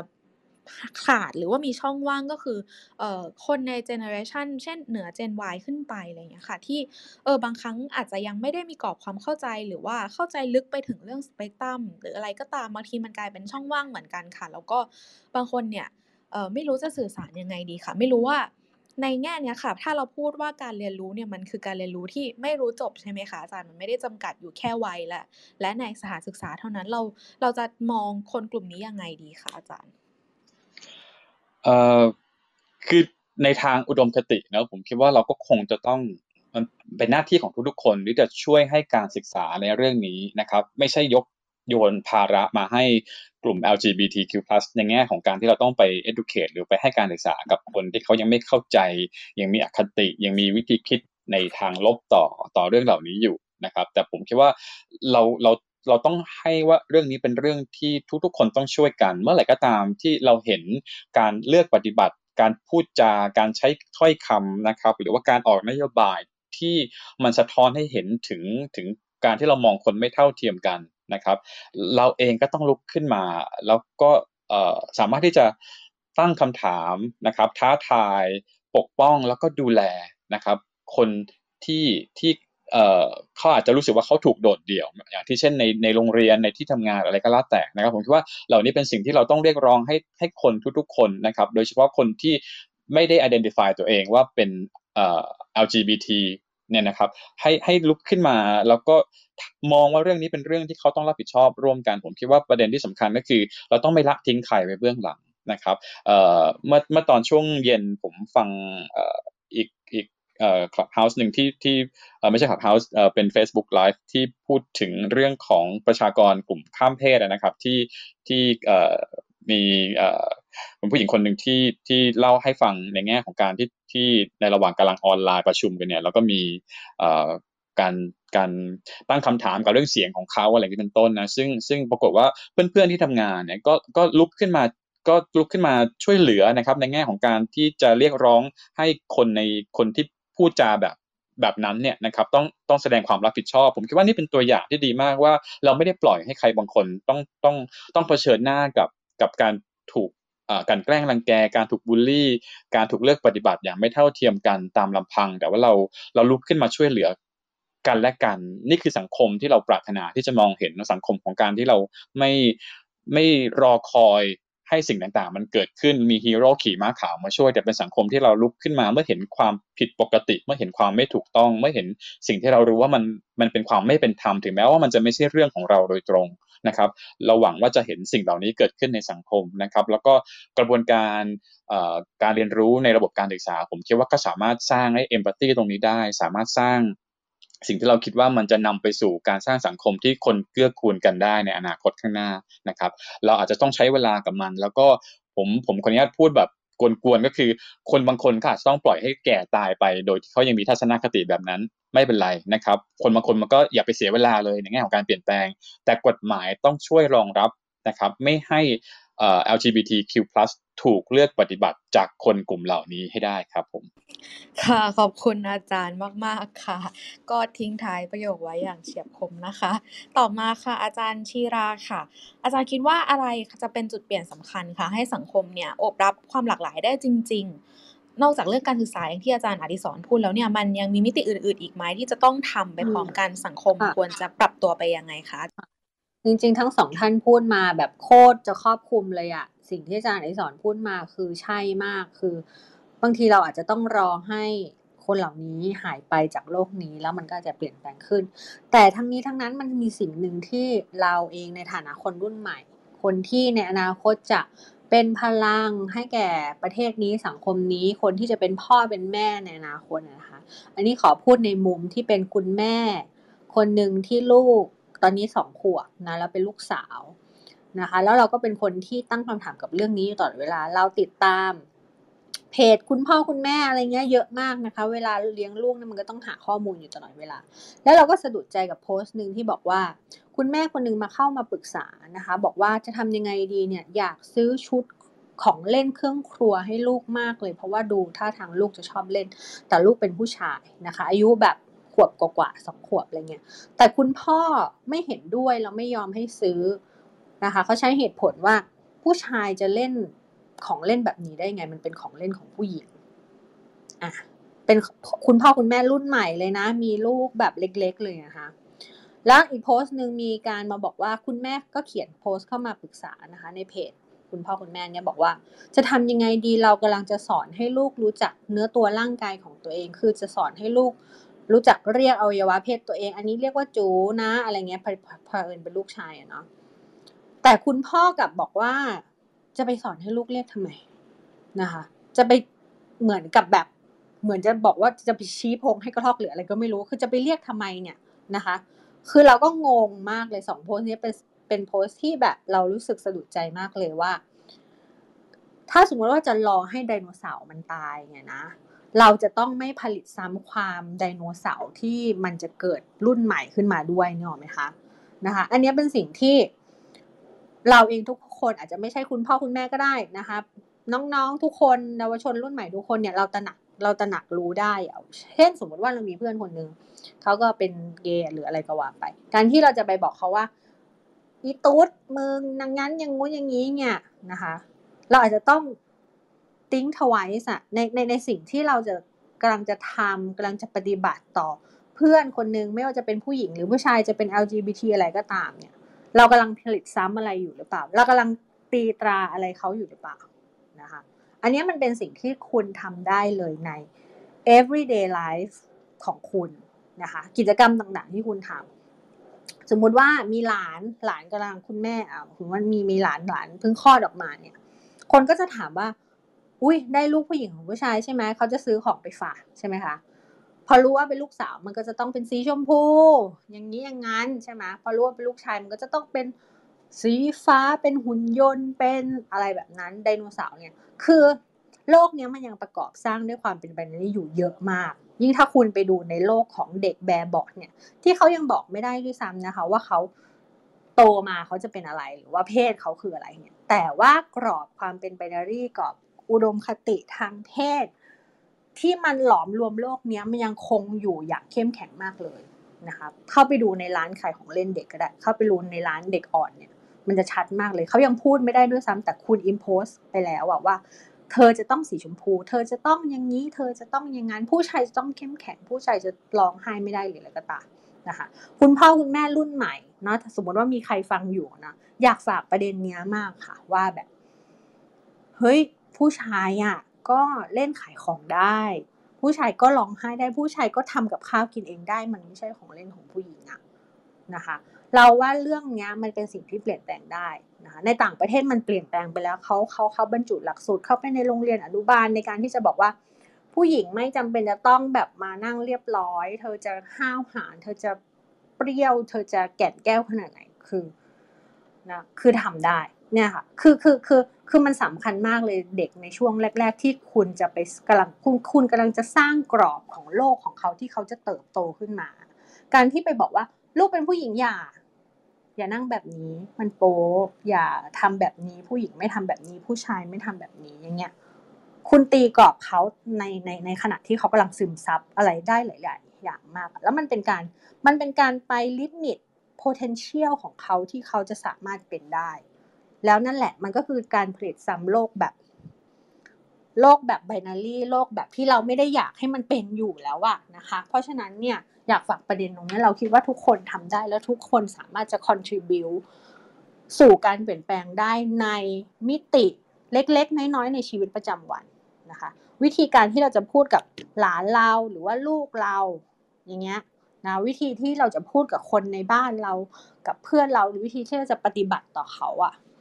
เราผลิตซ้ำอะไรไหมคือเราตั้งคำถามกับตัวเองลองสิว่าเราผลิตซ้ำหรือว่าเรากำลังตีตาหรือเรากำลังทำให้เขาถูกทำให้เป็นอื่นอยู่หรือเปล่าอย่างเงี้ยเราว่าทุกคนทำได้ค่ะขอบคุณค่ะค่ะขอบคุณค่ะ อาจารย์คะแต่ว่าแน่นอนค่ะว่า โอเค เราต้องรอให้เวลามันเปลี่ยนผ่านหลาย ๆ อย่างเนาะแล้วก็การสร้างต้นกล้าใหม่คนใหม่ ๆ ที่จะมาขับเคลื่อนสังคมเนี่ยก็เป็นเรื่องสำคัญแต่ถึงอย่างนั้นนะคะอาจารย์ มันก็ดูมีแนวโน้มว่าเราต้องอยู่กับอยู่กับ อะไรเก่าๆไปอีกสักพักใหญ่หรือว่าในระหว่างที่มันยังไม่เกิดการเปลี่ยนผ่านเนี่ยค่ะอาจารย์ ในในภาพใหญ่เราอาจารย์มองว่าเราทำอะไรได้บ้างคะในตอนนี้หรือว่ารัฐเองควรจะเปลี่ยน mindset หรือทำทำอย่างไรเพื่อหันมาใส่ใจเรื่องเหล่านี้อย่างจริงจังรัฐจะเปลี่ยน mindset ไหมเนี่ยมันเป็นมันเป็นสิ่งที่ คือคือรัฐไทยเนาะระบบราชการไทยนึกถึงตอนนี้คือมันไม่ใช่แค่เรื่องประเด็นเรื่องเพศด้วยซ้ำมันเป็นเรื่องถึงเรื่องเรื่องเรื่องอื่น ๆ ทั่วไปนะคะ มันมีอุปสรรคใหญ่หลวงมากมายในการที่รัฐจะมองเป็นประชาชนเป็นเป็นเป็นภารกิจที่สำคัญเป็นเป็นเป็นสิ่งที่รัฐจะต้องมารับใช้อะไม่ใช่ตั้งตัวตัวเองเป็นเหมือนกับว่า เป็นเจ้านายของเราอะนะคือคือคือคือทำยังไงดี คือ เรามีความรู้สึกว่ามันมัน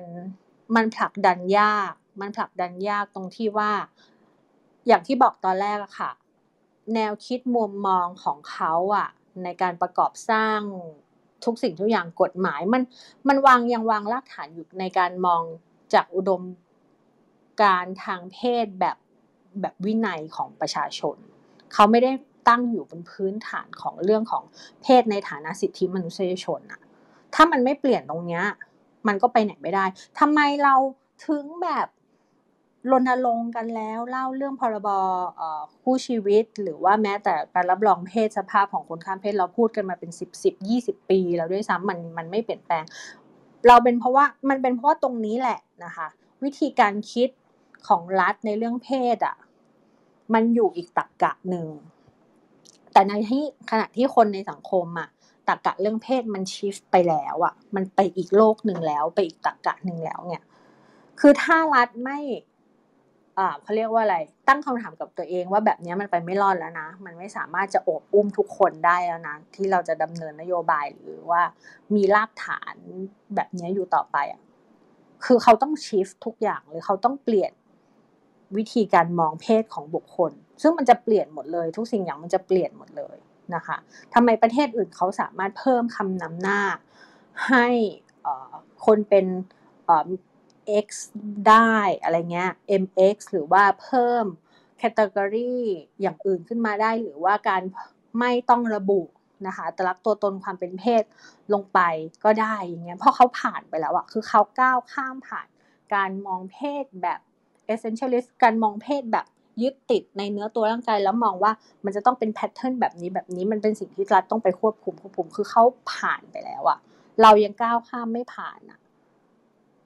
เราก็ไม่รู้กันว่ามันจะก้าวข้ามผ่านได้ไงมันก็อาจจะต้องอาศัยการรณรงค์แล้วการอาศัยการกดดันจาก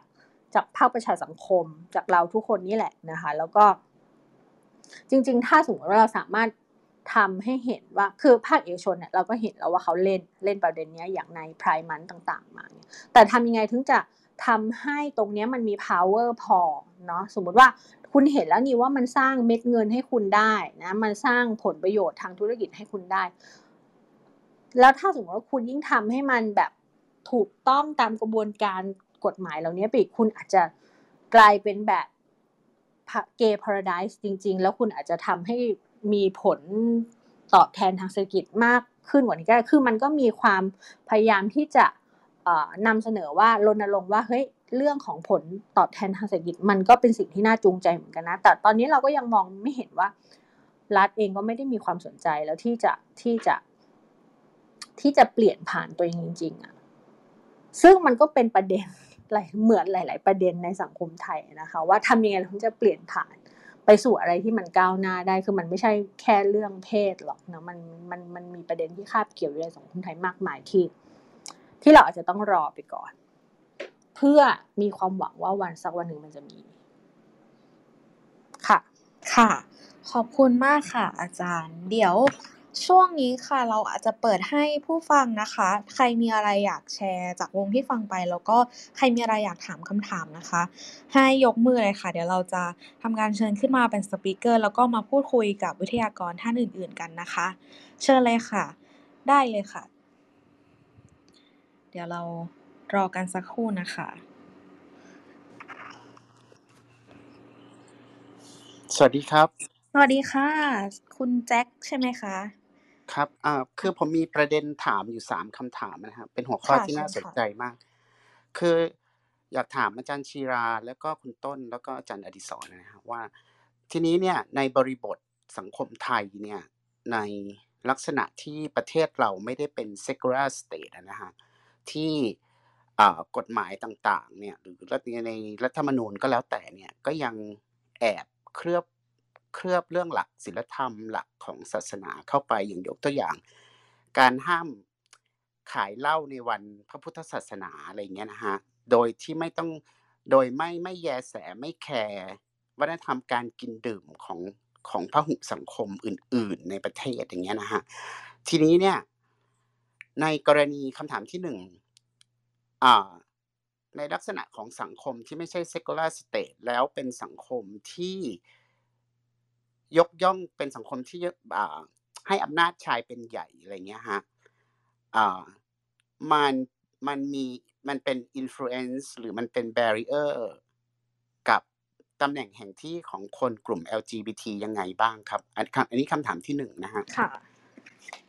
คำคำถามที่สองเนี่ยอยากถามอาจารย์อดิศรว่าคือ คือ ผมเนี่ยเคยเคยมีประสบการณ์ไปนั่ง attend เอ่อ school committee ของทาวคือผมอยู่ที่อเมริกานะฮะ คือเขาก็เปิด public อะให้ให้คนที่คือ school committee เนี่ยเขาจะเลือกเป็นเป็น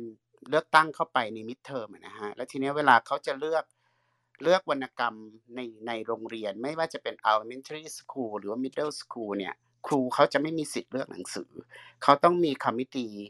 า school committee เข้าไปเลือกหนังสือเนี่ยนะฮะทีเนี้ยเราก็ไปเห็นหนังสือตัวหนึ่งที่เขานำเสนอขึ้นมาในเป็นเป็นวรรณกรรมเยาวชนที่พูดเกี่ยวกับว่าเด็กน่ะถูก adopt มาอ่าในอยู่ในอยู่ในครอบครัวของ LGBT ที่มีอ่าอ่าพ่อสองคนอะไรเงี้ยนะฮะแล้ววรรณกรรมก็น่าสนใจมากก็พูดเกี่ยวกับการเชฟ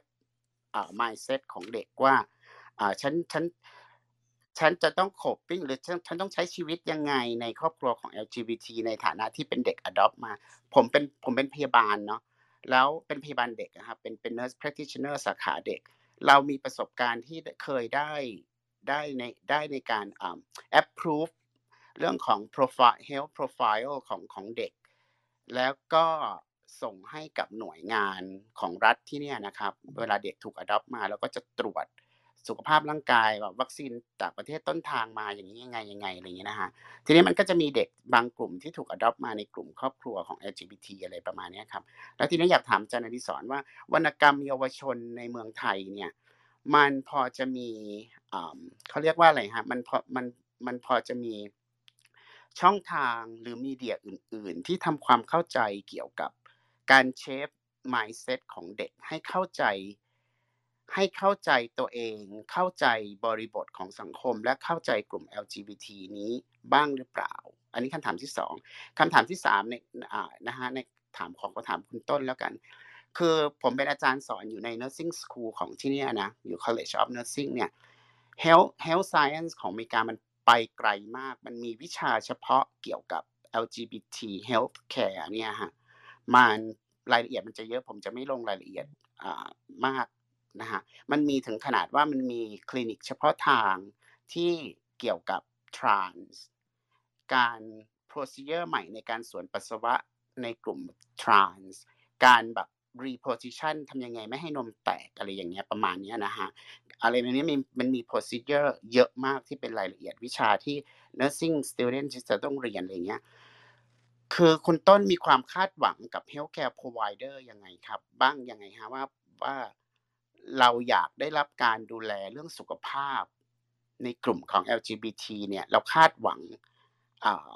ยังไงบ้างฮะขอบคุณค่ะค่ะขอบคุณคำถามจากคุณแจ็คนะคะ เดี๋ยว ถ้าอย่างนั้นนิวขอเป็นให้คำถามแรกเนี่ยเป็นอาจารย์ชีราตอบเลยเดี๋ยวนิวจะสรุปทีละคำถามไปนะคะ เริ่มจากคำถามแรกนะคะอาจารย์ชีรา คุณแจ็คเนี่ยถามว่าอาจารย์คิดว่าสังคมชายเป็นใหญ่เนี่ยมันมีผลต่อพื้นที่ของ LGBT อย่างไรบ้างไหมคะ อ่าคำถามของคุณแจ็คก็จะมีสองส่วนเนาะในส่วนของการที่เราเป็นรัฐคารวาสด้วยใช่ไหมคะจค่ะริงๆถ้ามาพิจารณาประเทศไทยเนี่ยเราเราไม่ใช่รัฐคารวาสละเรามีศาสนาพุทธเป็นศาสนาแต่ว่าถ้าจากการศึกษานะคะ ศาสนาพุทธเองก็ไม่ได้บอกว่าจริงๆ แล้วตามพระไตรปิฎกเลยเนี่ยไม่ได้บอกว่ามีสองเพศ คือเราไม่ใช่เหมือนคริสต์หรืออิสลามที่บอกว่า LGBT ผิดบาปในศาสนาพุทธไม่มีแบบนั้น ในลักษณะที่แบบเป็นผิดบาปแบบต้องตกนรกอะ่ะ แต่ว่ามันจะมีในวรรณกรรมแบบไตภูมิพระล่วงอะที่เคยมีตั้งแต่นู่นน่ะสมัยกรุงศรีอยุธยาแล้วกฎหมายตาสามดวงที่บอกว่ากระเทยอย่ามีตัวตนนะอยู่ในสังคม แล้วการเกิดเป็นกระเทยเนี่ยคือการที่เคยกทำกรรมมาก่อนนะผิดเรื่องชู้สาวอะไรเงี้ยก็ตาม แล้วก็ต้องกลับมาเกิดชนใช้กรรมโดยการเกิดเป็นกระเทย อันนี้ค่ะ คือ ค่าความแตกต่างก็คือว่ามันไม่ใช่ลักษณะของการที่คนเกิดมาแล้วทำผิดบาปอะแต่ว่ามันเป็นผลพวงมาจากสิ่งที่เขาเคยทำผิดในชาติปางก่อนนะคะ ดังนั้นแล้วเนี่ยศาสนาพุทธบอกว่ามันหนึ่งอะมันไม่ได้บอกว่ามีหญิงกับชาย มันบอกว่ามีเพศอื่นๆด้วย เพราะว่าในไตรปิฎกก็บอกว่าคนกระเทยอะมันมี แล้วก็มันก็มีข้อห้ามเรื่องบันดอกห้ามบวชอะไรเงี้ยด้วยใช่ไหมคะเพราะฉะนั้นเนี่ยโดยพื้นฐานและศาสนาพุทธไม่ใช่เป็นความคิดแบบไบนารีนะคะอันนี้ประเด็นที่หนึ่งแต่ว่าแล้วประเด็นที่สองก็คือว่าไอ้ความเป็นกรรมเก่าของการเกิดเป็นกระเทยเนี่ยศาสถาพุทธก็ไม่ได้พยายามที่จะกล่อมเกลาบอกว่ามันเป็นความบาปนะเธออย่าไปทำ นะคะเหมือนคริสกับอิสลามใช่ไหมที่บอกว่าเอออย่าไปทำนะแบบนี้มันผิดใช่ไหมคะแต่ว่าศาสนาพุทธพยายามจะบอกว่าเขาก็เป็นของเขาแบบนี้แหละ เพราะว่ามันแก้ไขไไม่ได้ มันเป็นเรื่องของกรรมเก่ามานะคะเราควรจะมีความอะไรอะความเข้าอกเข้าใจอะไรอย่างนี้ค่ะคือคือมีความลักษณะว่ามีเอมพัตตีอะมากกว่าซะมากกว่า คือ ดังนั้นแล้วเนี่ยหลักศาสนาพุทธเองเนี่ยเรามองว่ามันไม่ใช่เป็นการกีดกัน ความหลากหลายทางเพศออกไปเสียทีเดียว เพราะว่าจริงๆแล้วเนี่ยความหลากหลายทางเพศในพระไตรปิฎกมีเยอะมากเลเยอร์เยอะมากสเปกตรัมแบบเยอะมากเลย เพราะฉะนั้นโดยพื้นฐานแล้วศาสนาพุทธไม่ใช่เป็นมองเพศแบบ binary แล้วก็ไม่ได้บอกด้วยว่าการรักเพศเดียวกันน่ะมันผิดนะคะ แต่ว่าการกระทำทางเพศที่มันเป็นความผิดก็คือการที่เราไปผิดลูกเมียคนอื่นเท่านั้นเองนะคะ แต่ว่าการ มีเพศสัมพันธ์ระหว่างคนเพศเดียวกันเนี่ยมันไม่ได้เป็นสิ่งที่ผิด เพราะฉะนั้นแล้วเนี่ย influence ที่เข้ามาสู่เรื่องตัวบทกฎหมาย หรือว่าสู่เรื่องของอการกลายเป็นตัวบทกฎหมายอะเราว่ามันมันมีความผิดฝาผิดตัวนิดนึงคือมันเป็นเรื่องของระบบชายเป็นใหญ่มากกว่า เราเข้าใจเราน่าจะเห็นกันอยู่แล้วว่าสังคมไทยเนี่ยนะคะ ถ้าดู ภาคธุรกิจผู้หญิงมีบทบาทเยอะมากนะนะคะดูเรื่องของการศึกษาผู้หญิงก็เข้าไปมีการศึกษาอะไรเงี้ยเท่าเทียมผู้ชายบางสาขาผู้หญิงเรียนเยอะกว่าผู้ชายด้วยซ้ำนี้ใช่ไหมเรื่องของแต่เรื่องการเมืองการปกครองอะอะไรที่เป็นตำแหน่งตั้งแต่ผู้ใหญ่บ้านตั้งแต่กำนันตั้งแต่ขึ้นมาอะไรเนี่ยค่ะสอสอเงี้ยอะไรที่เป็นการเมืองเนี่ยจะมี สัดส่วนของเพศชายแบบเยอะมากเลยนะคะอันนี้เป็นสิ่งที่แสดงให้เห็นอยู่แล้วว่า ไอ้เรื่องของการกลุ่มอำนาจในการตัดสินใจในทุกๆระระดับของประเทศในในลักษณะของการปกครองเนี่ยมันไปอยู่ที่อำนาจมันไปอยู่ที่ผู้ชาย ดังนั้นแล้วเนี่ยนะคะจริงๆแล้วมันมีเคยมีเคสเรื่องของภิกษุณีเข้ามาร้องเรียนด้วยเนาะนะคะ ในพรบความเท่าเทียมของเพศ แต่พรบเท่าเทียมของเพศก็ถูกเขียนโดยรัฐไทย ซึ่งมันก็มีความระบบคิดแบบชายเป็นใหญ่ที่มันครอบงำอยู่แล้วพรบธรรมเท่าเทียมระหว่างเพศก็ยังมีข้อยกเว้นว่า เลือกปฏิบัติได้ ถ้าหากเป็นเกี่ยวข้องกับความเชื่อทางศาสนา และความมั่นคงของรัฐนะคะถ้าเราไปเปิดพรบอันนี้ดูจะเห็นว่ามีข้อยกเว้นอยู่สองสองอย่าง และทั้งสองอย่างมันเป็นเรื่องแบบ มันเป็นพื้นที่ชายเป็นใหญ่แบบมาโชสุดๆอะความมั่นคงของรัฐคือใครคะคือทหารอะนะคะ คือทหารแล้วดูดิทหาร ตอนนี้คือเต็มประเทศไปหมด แล้วก็เห็นอยู่แล้วว่ามันเป็นพื้นที่แบบชายเป็นใหญ่มากนะคะ แล้วแล้วแล้วแล้วแล้วที่ที่มันทำให้พรบเนี้ยมันมันเหมือนจะเป็นความก้าวหน้าแต่ไม่เป็นความก้าวหน้าก็คือว่า การที่คุณไปเขียนข้อยกเว้นไว้แบบเนี้ยนะคะสองข้อคือศาสนากับ ความมั่นคง เรื่องความมั่นคงเนี่ยนะนอกจากมันจะเป็นพื้นที่สองพื้นที่ที่มันเป็นความชายเป็นใหญ่มากๆเมลโดมิเนตสุดๆ แล้วเนี่ยนะคะ มันยังเท่ากับว่าคุณไปเขียนเป็นลายลักษณ์อักษรลงในกฎหมายเลยว่า เราสามารถเลือกปฏิบัติได้ถ้าเป็นสองเรื่องนี้ นั่นแปลว่า ถึงแม้พิษุณีจะมีเยอะเต็มไปหมดในประเทศไทย แต่ถ้าไปร้องพรบเนี้ยก็ไม่มีทางผ่าน เพราะมันมีข้อยกเว้นนึกออกไหมคะ ถึงแม้ว่าต่อไปผู้หญิงอาจจะบวชเข้าไปบวชมากขึ้นในศาสนาต่างๆศาสนาพุทธเลงก็ตามเนี่ย แต่เขาก็ยังจะมีสถานะเป็นนางสาวเป็นประชาชนธรรมดาปกติพลเมืองทั่วไป ไม่ใช่ฐานะนักบวชอยู่ดีนะคะ อีกข้อยกเว้นหนึ่งก็คือเรื่องของอความมั่นคง อันนี้เราเดาเอานะคะว่าการที่เขียนกฎหมายมีข้อยกเว้นข้อนี้ขึ้นมาเนี่ย มันน่าจะเกี่ยวข้องกับเรื่องเกณฑ์ทหาร สุดท้ายแล้วเนี่ยอะไรรู้ไหมคะที่เป็นการเลือกปฏิบัติ ด้วยเหตุแห่งเพศที่ใหญ่ที่สุดที่ big massive ที่สุดในประเทศไทย คือการการเกณฑ์ทหารทำไมเราจะต้องเกณฑ์แต่ผู้ชาย เพศชาย เพศกำเนิดชายนะคะเพศชายทุกคนที่เกิดมาในประเทศไทยเป็นพลเมืองไทยจะต้องไปรายงานตัว จะต้องหรือไม่งั้นก็ต้องไปเรียนรอดอเพื่อให้หลุดจากหน้าที่ตรงนี้ไป ส่วนตัวแล้วมองว่ามันคือการเลือกปฏิบัติด้วยเหตุแห่งเพศที่แมสซีฟที่สุดที่ ที่ไม่มีใครเรียกร้องให้อะไรเลยอะนะคะ แล้วมันก็แล้วมันก็เกิดจากระบบคิดแบบชายเป็นใหญ่ด้วยอะซึ่งมองว่าผู้ชายซึ่งเป็นชายชาตรีชายชาติทหารทุกคนเนี่ยนะจะต้องมีหน้าที่ปกป้องประเทศนี้นะคะ คุณก็ต้องไปเกณฑ์ทหารมันเป็นหน้าที่ของความเป็นชายของคุณนะคะ ซึ่งอันเนี้ยมัน มันสะท้อนสุดๆเลยว่า ไอ้ไอ้พัทยาที่ระบบความคิดชายเป็นใหญ่นั้น มันโคตรจะควบคุมนะคะ ตัวบทกฎหมายโครงสร้างอะไรต่างๆ ในรัฐไทยแบบเยอะมากนะคะ ตัวอย่างของพรบความเท่าเทียมนอกเพศก็ให้เห็นแล้วว่า คุณเลือกปฏิบัติ โอเค กรณีเคสอื่นเราปกป้องได้ แต่ถ้าเป็นเรื่องสองเรื่องเนี้ย เราขอไว้นะ เพราะว่ามันเป็นพื้นที่ของชายเป็นใหญ่ค่ะ ค่ะ ประมาณนี้ค่ะ ค่ะ ขอบคุณอาจารย์ชีราค่ะ ขอไปที่คำถามต่อไปเลยค่ะ เป็นอาจารย์อดิศรนะคะ คุณแจ็คถามไว้ว่า เออที่ต่างประเทศมันมีวรรณกรรมที่ช่วยให้เด็กเนี่ยทำความเข้าใจเรื่องครอบครัวที่คุณพ่อและคุณแม่เป็น LGBT นะคะ เป็นการรับเลี้ยงบุตรหรืออะไร หรือว่าด้วยวิธีอื่นก็ตามนะคะทำให้เข้าใจเกี่ยวกับครอบครัวของ LGBT ทีนี้ถามว่าแล้วในประเทศไทยมันพอจะมีช่องทางหรือกลไกไหนไหมคะ อาจจะเป็นวรรณกรรมเยาวชนหรือไม่ใช่ก็ตาม แต่ว่าเป็นกลไกไหนที่ทำให้เด็กเนี่ยสามารถเข้าใจในเรื่องื่องนี้ได้ค่ะอขอบคุณคุณแจ็คนะครับจริงจริงๆประเด็นที่คุณแจ็คพูดเนี่ย ผมว่ามันมีอีกประเด็นหนึ่งที่มันที่มันซ้อนกันอยู่ก็คือการการที่โรงเรียนให้ให้เอ่อ school committee เนี่ยเข้าไปมีส่วนร่วมในแง่ของการเลือกวรรณกรรมในโรงเรียนนะครับไม่ใช่เป็นแค่คนในโรงเรียนเรื่องซึ่งผมคิดว่ามันสะท้อนมุมมองประเด็นเรื่องของการที่เรามองว่า ว่าผู้เชี่ยวชาญหรือผู้กลุ่มอำนาจความรู้เนี่ยไม่ใช่เป็นเฉพาะคนในโรงเรียนคนที่มีวุฒิการศึกษาอะไรบางอย่าง แต่เขาเขาเปิดพื้นที่ของการที่ที่คนในชุมชนตรงนั้นนะมีส่วนร่วมในการที่จะเลือกนะครับว่าจะเอาความรู้เอาความเข้าใจเอาวิธีการมองโลกและชีวิตแบบไหน เพราะวรรณกรรมเยาวชนเนี่ยมันมันมันเป็นสิ่งที่มันกล่อมเกลาวิธีคิดวิธีการมองโลกของเยาวชนอยู่แล้วนะครับเขาเขาเปิดพื้นที่ตรงนี้ซึ่งผมคิดว่าเป็นเรื่องที่สำคัญมาก แล้วก็เป็นสิ่งที่ ถ้าย้อนกลับมาที่สังคมไทยเราก็จะพบว่าสังคมไทยเรายังเป็นสังคมที่ที่ยังความรู้มันยังถูกกลุ่มอำนาจไว้อยู่ในกลุ่มที่เราเรียกว่าเป็นอีลิทของสังคมนะครับ ในแง่ที่ว่าเรายังมีคณะกรรมการบ้าบอคอแตกเยอะแยะมากมายเลยเนาะที่ที่ยังเป็นผู้ที่มาคัดเลือกพิจารณาหนังสือที่เหมาะสมนะครับ โดยที่เป็นการเขาเรียกว่าทำทุกอย่างเป็นเซ็นทรัลไลซ์หมดก็คือ ทุกๆพื้นที่ต้องใช้หนังสืออ่านนอกเวลาในลักษณะแบบนี้เหมือนกันหมดนะครับ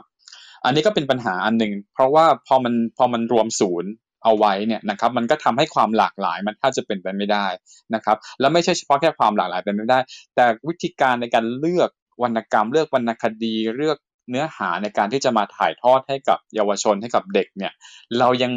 เรายังไปเลือกไอ้ไอ้วรรณกรรมที่มันสะท้อนความความเป็นพาทริอาคีหรือว่าชายเป็นใหญ่ซ้อนทับเข้าไปอีก ที่น่าตกใจก็คือส่วนใหญ่แล้วคนที่เลือกเนี่ยเป็นผู้หญิงนะครับที่ที่เลือกวรรณกรรมเหล่านี้มาสอนเนี่ยนะครับ มันก็สะท้อนอวิธีคิดอะไรบางอย่างที่ว่าไม่ได้บอกว่าสังคมชายเป็นใหญ่เนี่ย ผู้ชายเท่านั้นที่จะที่จะคิดต่อเรื่องเหล่านี้ ผู้หญิงเองก็สมาทานไอ้วิธีคิดเหล่านี้เข้ามาด้วยเช่นกันนะครับ เพราะฉะนั้นการจะทำลายไอ้กำแพงวิธีคิดเหล่านี้ โดยเฉพาะในคนรุ่นรุ่นเก่า ซึ่งไม่มีความอ่อนไหวต่อต่อประเด็นในเรื่องของความหลากหลายนะครับ ทางเพศเนี่ยผมคิดว่าเป็นประเด็นที่มันมันมันต้องทำงานยาวนานต่อเนื่อง แล้วก็อย่างที่บอกไปก่อนหน้านี้ก็คือบางเรื่องถ้าถ้า ถ้าสู้ไม่ไหวก็ปล่อยเขาตายไปเถอะนะครับ แล้วเราค่อยมาค่อยๆ เปลี่ยนสังคมของเรา ให้คนรุ่นใหม่เขาค่อย ๆ ลุกขึ้นมา เปลี่ยนแปลงแล้วก็จัดการสังคมที่เขาต้องการจะเห็นต่อไปเองดีกว่านะครับคนรุ่นกลางๆอย่างรุ่นผมก็เป็นรุ่นที่เขาเรียกว่าส่งส่งต่อนะครับ ส่งผ่านออาจจะไม่ได้สามารถทำอะไร ให้มันเกิดการเปลี่ยนแปลงได้รวดเร็วทันใจนักนะครับ แต่ว่าอย่างน้อยๆเราก็พยายามจะจะส่งต่ออะไรบางอย่าง สื่อสารอะไรบางอย่าง นะครับเป็นสะพานเชื่อมระหว่างคนสองรุ่นตรงนี้นะครับ ทีนี้พูดถึงวรรณกรรมไทยบ้าง เท่าที่ผมเอ่อโดยเฉพาะวรรณกรรมเยาวชนเนี่ยเท่าที่ผมพยายามสำรวจอยู่เนี่ยยังแทบจะไม่พบนะครับประเด็นที่ที่ที่มีเนื้อหา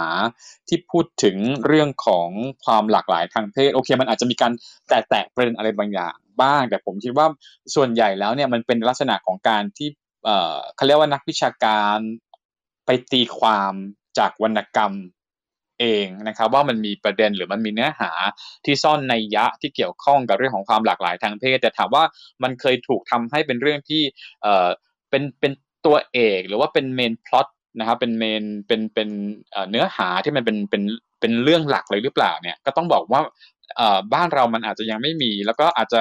ต้องรอเวลาที่จะไปถึงจุดจุดนั้นนะครับ ผมผมเริ่มเห็นงานเล็กๆนะครับของของคนรุ่นใหม่ที่พยายามจะทำเรื่องนี้ไม่ว่าจะเป็นหนังสือภาพนะครับ เห็นการพยายามจะแปลวรรณกรรมเยาวชน หรือว่าหนังสือภาพเยาวชนนะครับ มาเป็นภาษาไทยนะครับ แต่ก็ยังยังต้องเรียกว่าเป็นปริมาณที่น้อยอยู่ แล้วก็การเข้าถึงนะครับ หนังสือหรือว่ารีซอสเหล่านี้ก็ยังยังค่อนข้างจะเป็นอย่างจำกัดอยู่นะครับสมัยที่ผมไปไป ไปเรียนเนี่ยครับที่ที่ต่างประเทศเนี่ยนะครับที่มหาลัยผมเนี่ยจะมีจะมีศูนย์ที่เราเรียกว่าเป็น Queer Support Center นะครับก็ศูนย์นี้ก็จะเป็นศูนย์ที่นอกจากให้คำปรึกษาให้ความช่วยเหลือนะครับกลุ่มประชากร LGBT ที่เป็นนักศึกษาแล้วก็อาจารย์แล้วก็เจ้าหน้าที่ในมหาวิทยาลัยแล้วเนี่ยนะครับ ก็ยังมีเขาเรียกว่าห้องสมุดที่เป็น resource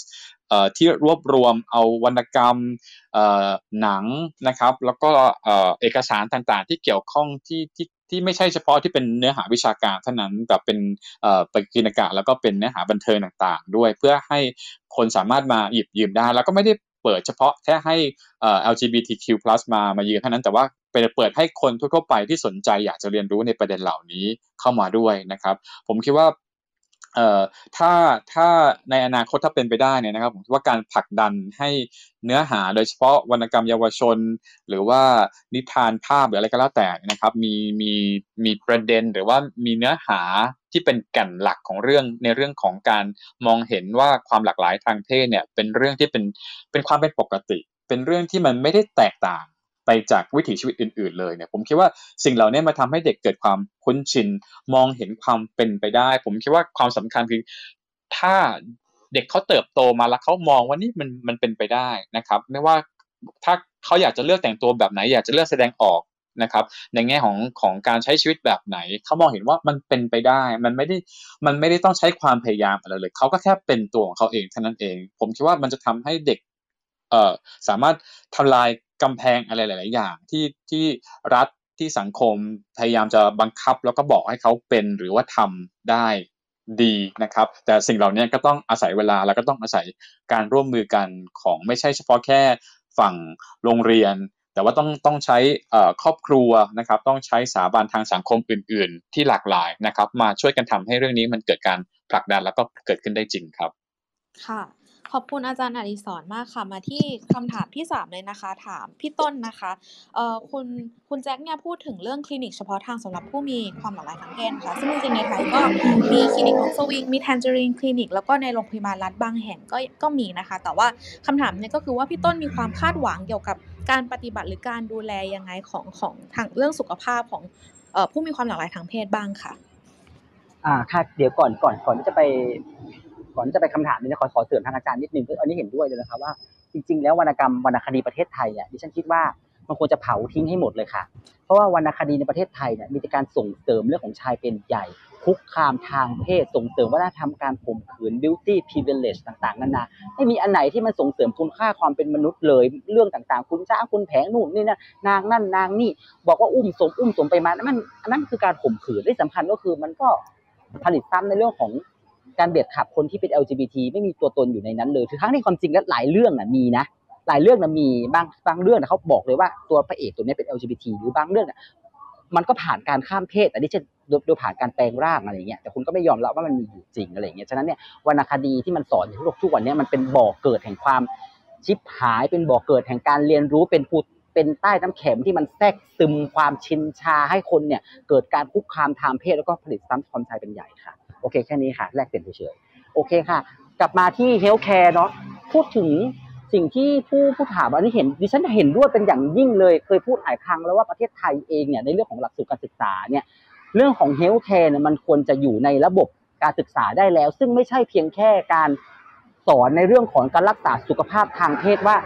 ล้างจูยังไงล้างจิ๋มยังไงอะไรเงี้ยแต่การดูแลเรื่องของสุขภาพของ LGBT เนี่ยมันต้องมีมาตั้งแต่เด็ก ๆ เลย เพราะว่าเราเห็นได้ชัดเจนเลยนะคะว่าปัจจุบันเนี้ย LGBT เองเนี่ยสามารถที่จะแสดงตัวตนเเขาเรียกว่าอะไรแสดงเจตจำนงของตัวเอง แล้วก็แสดงออกเนี่ยได้เร็วมากยิ่งขึ้นไม่เหมือนสมัยก่อนที่ถูกกดทับจนไม่กล้าแสดงออกเนาะแต่เดี๋ยวนี้คือเด็กเขากล้าที่จะเปิดเผยตัวเองมากยิ่งขึ้นเนี่ยงั้นแสดงว่ากระบวนการของของของ ของเรื่องสุขภาพเนี่ยมันไม่ใช่แค่เรื่องการแกงเพศการกินยา แต่มันรวมไปถึงเรื่องของผิวพรรณอะไรอย่างเงี้ยมันก็ต้องเป็นสิ่งที่มันควรจะมีความรู้ให้กับคนกลุ่มนี้โดยเฉพาะ เพราะว่าปัจจุบันนี้เราอย่าลืมนะคะว่า เมื่อเด็กมันเรียนรู้ที่จะเป็นตัวตนเร็วขึ้นเนี่ย มันก็จะตามมาในเรื่องของสุขภาพที่อาจจะไม่ถูกต้อง ช่วงอายุที่แบบเร็วเกินไปหรือ หรือรับโดสยาที่มากเกินไป เพราะหลายอย่างมันไม่ใช่แค่เรื่องการแปลงเพศเนาะอาจจะเป็นเรื่องของการฉีดวิตามินซีเราเห็นหลายครั้งว่าเด็กทุกวันนี้อยากขาว เพราะ การกดทับของของ beauty privilege ว่าโอ้อยากเป็นผู้หญิงที่ต้องผิวขาว เด็กอาจจะไปซื้อยาวิตามินซีเถื่อนมากิน หรือฉีดเข้าเส้นเองด้วยซ้ำไปสองคืออาจจะไปปรึกษาคนที่อาจจะไม่มีความรู้ การกินยาคุมลาวด้วยความเชื่อผิดๆการกินยาคุมโอ้ยโอ้ยสัมสมาร์เตอร์การกินยาคุมที่เถื่อนหรือมามาจากต่างประเทศที่ไม่ได้มาตรฐาน เพราะคิดว่ามันเข้าถึงได้ง่ายเอ่อ การเข้าถึงกระบวนการฉีดนู่นฉีดนั่นโดยที่ไม่ผ่านกระบวนการทางการแพทย์แต่ไปใช้หมอกระเป๋ามาแทนจนทำให้ทำให้เกิดส่งผลกระทบหรือเอฟเฟกต่อทางด้านร่างกาย อะไรแบบนี้นะคะดิฉันก็เลยเห็นด้วยว่า การศึกษาไทยมันควรที่จะมีเรื่องเหล่านี้เข้ามาสู่ในเรื่องของการดูแลสุขภาพทางเพศของคนที่เป็น LGBT โดยเฉพาะด้วยเพราะว่ามันเป็นเรื่องสำคัญ เพราะมันเพราะการดูแลสุขภาพอย่างเงี้ยเราพูดอยู่แล้วว่าการดูแลสุขภาพต่างๆ การใช้ฮอร์โมน การกินยาต่างๆเนี่ย มันไม่ใช่ว่าทำมาแล้วแบบจะหายไปภายในวันสองวัน แต่มันจะต้องใช้ไปตลอดชีวิต เขาจะต้องเรียนรู้ว่าเขาใช้ไปแล้วเนี่ย มันจะมีส่งผลกระทบอะไร ส่งส่งผลกระทบในสิ่งที่เขาต้องรู้อันที่เช่น ใช้ไปแล้วผมอาจจะร่วงอารมณ์แปรปรวนอาอารมณ์สวิง กระดูกอาจจะทุนเขาถึงต้องใช้ในปริมาณที่เหมาะสมและถูกต้องไปตามกระบวนการทางการแพทย์ หลายคนปัจจุบันนี้โอ้โหอยากสวยมาก อยากอยากเขาเรียกว่าอยากอยากละมุนเร็ว อยากตัวผอมเร็ว ก็ไปใช้วิธีที่ผิดผิดอันที่เช่นแบบว่าโอ้โหเขาบอกให้กินยาตัวเนี้ย วันละเม็ดหรือครึ่งเม็ดไปกินฟาดวันละเจ็ดเม็ดสี่ห้าเม็ดเพียงเพราะความเชื่อผิดผิดที่บอกว่าฉันอยากจะเติบโตกลายเป็นคนข้ามเพศอย่างสมบูรณ์ เมื่อเข้าสู่อายุแบบสิบแปดสิบเก้าจะได้สะพรั่งเลย กระดูกจะไม่ใหญ่อะไรอย่างเงี้ยแล้วก็พูดฮะพูดฮะ เออจูจะได้ไม่โตก็ไปแท็บซะทุกวันแท็บจนแบบว่ากลายเป็นโรคปัสสาวะอักเสบอะไรก็หลายคนก็มีความเข้าใจผิดตรงนี้ฉะนั้นเนี่ยดิฉันก็มีความคาดหวังแล้วก็พูดมาตลอดนะคะว่าหลักสูตรไทยเรื่องสุขศึกษาเองเนี่ยควรจะออกต้องออกจากกรอบที่ว่าล้างจูล้างจิ๋มให้สะอาดอย่างไรได้แล้วเนาะมันต้องพูดเรื่องสุขภาพชีวิตที่เกี่ยวข้องกับการข้ามเพศหรือกระบวนการที่เอ่อเกี่ยวข้องกับการดำเนินชีวิตของ LGBT ที่มันมีมากอยู่ทุกวันนี้ด้วยอะค่ะที่มันกำลัง ทุกคนก็สามารถเปิดเผยตัวตนได้อย่างมีความสุข แล้วก็ทุกคนก็ยอมรับตัวเองได้เร็วขึ้นอะไรอย่างนี้ด้วยฉะนั้นเนี่ยน้องๆ เหล่านี้ก็ควรที่ที่จะมีสิทธิ์ในการที่จะเข้าถึงข้อมูลที่ถูกต้องและเป็นประโยชน์มากที่สุดนะคะค่ะ ขอบคุณค่ะพี่ต้นค่ะเอ่อเหมือนว่าจะยังมีคนยกมือถามคำถามอีกนะคะ เดี๋ยวตอนนี้เปิดให้ขึ้นมาถามได้เลยค่ะ ค่ะ สวัสดีค่ะ คุณ คุณเอม หรือคุณสวัสดีอิมค่ะ ไม่แน่ใจค่ะ เอมค่ะ โอเค คุณเอมค่ะ เชิญเลยค่ะอ่าสวัสดีค่ะ คือเออหนูอยากถามเรื่องประเด็นความเท่าเทียมทางเพศกับในระบอบทุนนิยมอะค่ะ เหมือนที่อาจารย์อดิศรอาจจะได้พูดไปตอนต้นแล้วนะคะว่าเอ่อมันอาจจะมีอย่าง Pride Month ที่ผ่านมา มันก็อาจจะมีกลุ่มนายทุนหรือบริษัทใหญ่ ๆ ที่เหมือนมีออกแคมเปญต่างๆ แต่ว่าก็เพื่อสุดท้ายแล้วก็คือ หวังผลอาจจะเป็นทางธุรกิจอะไรอย่างเงี้ยค่ะ หนูเลยอยากถามความเห็นว่าแบบทุกท่านเลยนะคะว่าถ้าในอุดมถ้าในสังคมที่เป็นอุดมคติที่เราจะสามารถไปถึงจุดที่มีความเท่าเทียมทางเพศได้จริง ๆ เนี่ย มันในสังคมนั้นมันจะมันระบอบทุนนิยมมันจะอยู่ในนั้นมากน้อยแค่ไหนอะค่ะคือมันไปด้วยกันได้ไหมถ้าแล้วถ้ามันไปด้วยกันไม่ได้อย่างผู้บริโภคอย่างเราอย่างเงี้ยค่ะ ที่เป็น ที่อย่างหนูก็อาจจะยังไม่ได้มีลูกหรือไม่ได้มีเด็กในบ้านที่เราจะสามารถเหมือนที่อาจารย์ชีราบอกว่าเราสามารถแบบเหมือนปรับเปลี่ยนหรือสอนเขาในทางที่ที่เขาไม่ต้องติดอยู่ในกรอบ gender อย่างเงี้ยค่ะแต่คือถ้าในฐานะ consumer คนหนึ่งอย่างเงี้ยค่ะ มันจะมีทางไหนไหมที่เราสามารถสนับสนุนความเท่าเทียมทางเพศ แต่ว่าในมิติในมุมมองของของการต่อต้านระบอบทุนนิยมไปด้วยในตัวอะไรอย่างเงี้ยค่ะ ค่ะขอบคุณคำถามจากคุณเอมค่ะ ก็ อ่ออาจารย์ท่านไหนก่อนดีคะพูดถึงเรื่องเอ่อทุนนิยมนะคะ กับความหลากหลายทางเพศว่าเอ้ยมันไปด้วยกันได้หรือเปล่าทั้งทั้งในแง่ของการที่การตลาดของมันเนี่ยอาจจะมีความเป็น binary อยู่ในหลาย ๆ แง่มุมเลยนะคะ หรือว่าแบบกระทั่งถ้าเรามองไปในมิติของภาคธุรกิจเองว่า ในการรับสมัครงานเนี่ยมันเออส่งเสริมคนมีความหลากหลายทางเพศไหมให้มันเป็นส่วนหนึ่งของธุรกิจนี้ไหมอะไรเงี้ยเขาก็ไม่แน่ใจนะคะ แต่ว่าถ้าเราจะมองทุนนิยมไปข้างหน้าด้วย แล้วก็อยู่กับความหลากหลายทางเพศด้วยเนี่ยมันจะยังไงดีคะเชิญอาจารย์ อะพี่ต้นก่อนเลยค่ะ ไม่ค่ะ คือมันไปด้วยกันได้ง่ายได้ค่ะ มันอันนี้นั่นโดยส่วนตัวนะ มันไปด้วยกันง่าย ๆ ก็คือแรกมันก็มันจะไม่มีระบบทุนนิยม เพียงเพียงเห็นเรามีตัวตนเป็นเป็นครั้งเป็นคราได้เลย เพียงแค่คุณ เพียงแค่ผู้บริหารหรือว่าระบบภาคธุรกิจหรือทุนนิยมต่างๆเพียงแค่ปรับแนวคิดเองว่าคุณก็ห้ามเลือกปฏิบัติ ด้วยเหตุแห่งเพศแค่นั้นเองก็จบอะค่ะตั้งแต่รับสมัครการคุณห้ามใส่เพศหญิงเพศชาย เวลามาสมัครงานคุณเวลาที่มี LGBT เข้ามาอยู่ในทำงานคุณต้องประเมินด้วยความสามารถอย่างเท่าเทียมกันโดยโดยที่ไร้การเลือกปฏิบัติ แค่นี้เองค่ะ ความเท่าเทียมก็จะตามมา คุณไม่ต้องคิดเยอะ อย่างบริษัทที่แบบเป็นประกงประกันต่าง ๆ แบบเนี้ยเขาก็เริ่มที่จะแบบว่ามีอะไรนะ มีให้คู่รัก LGBT คู่ร่วมด้วยกันได้ ก็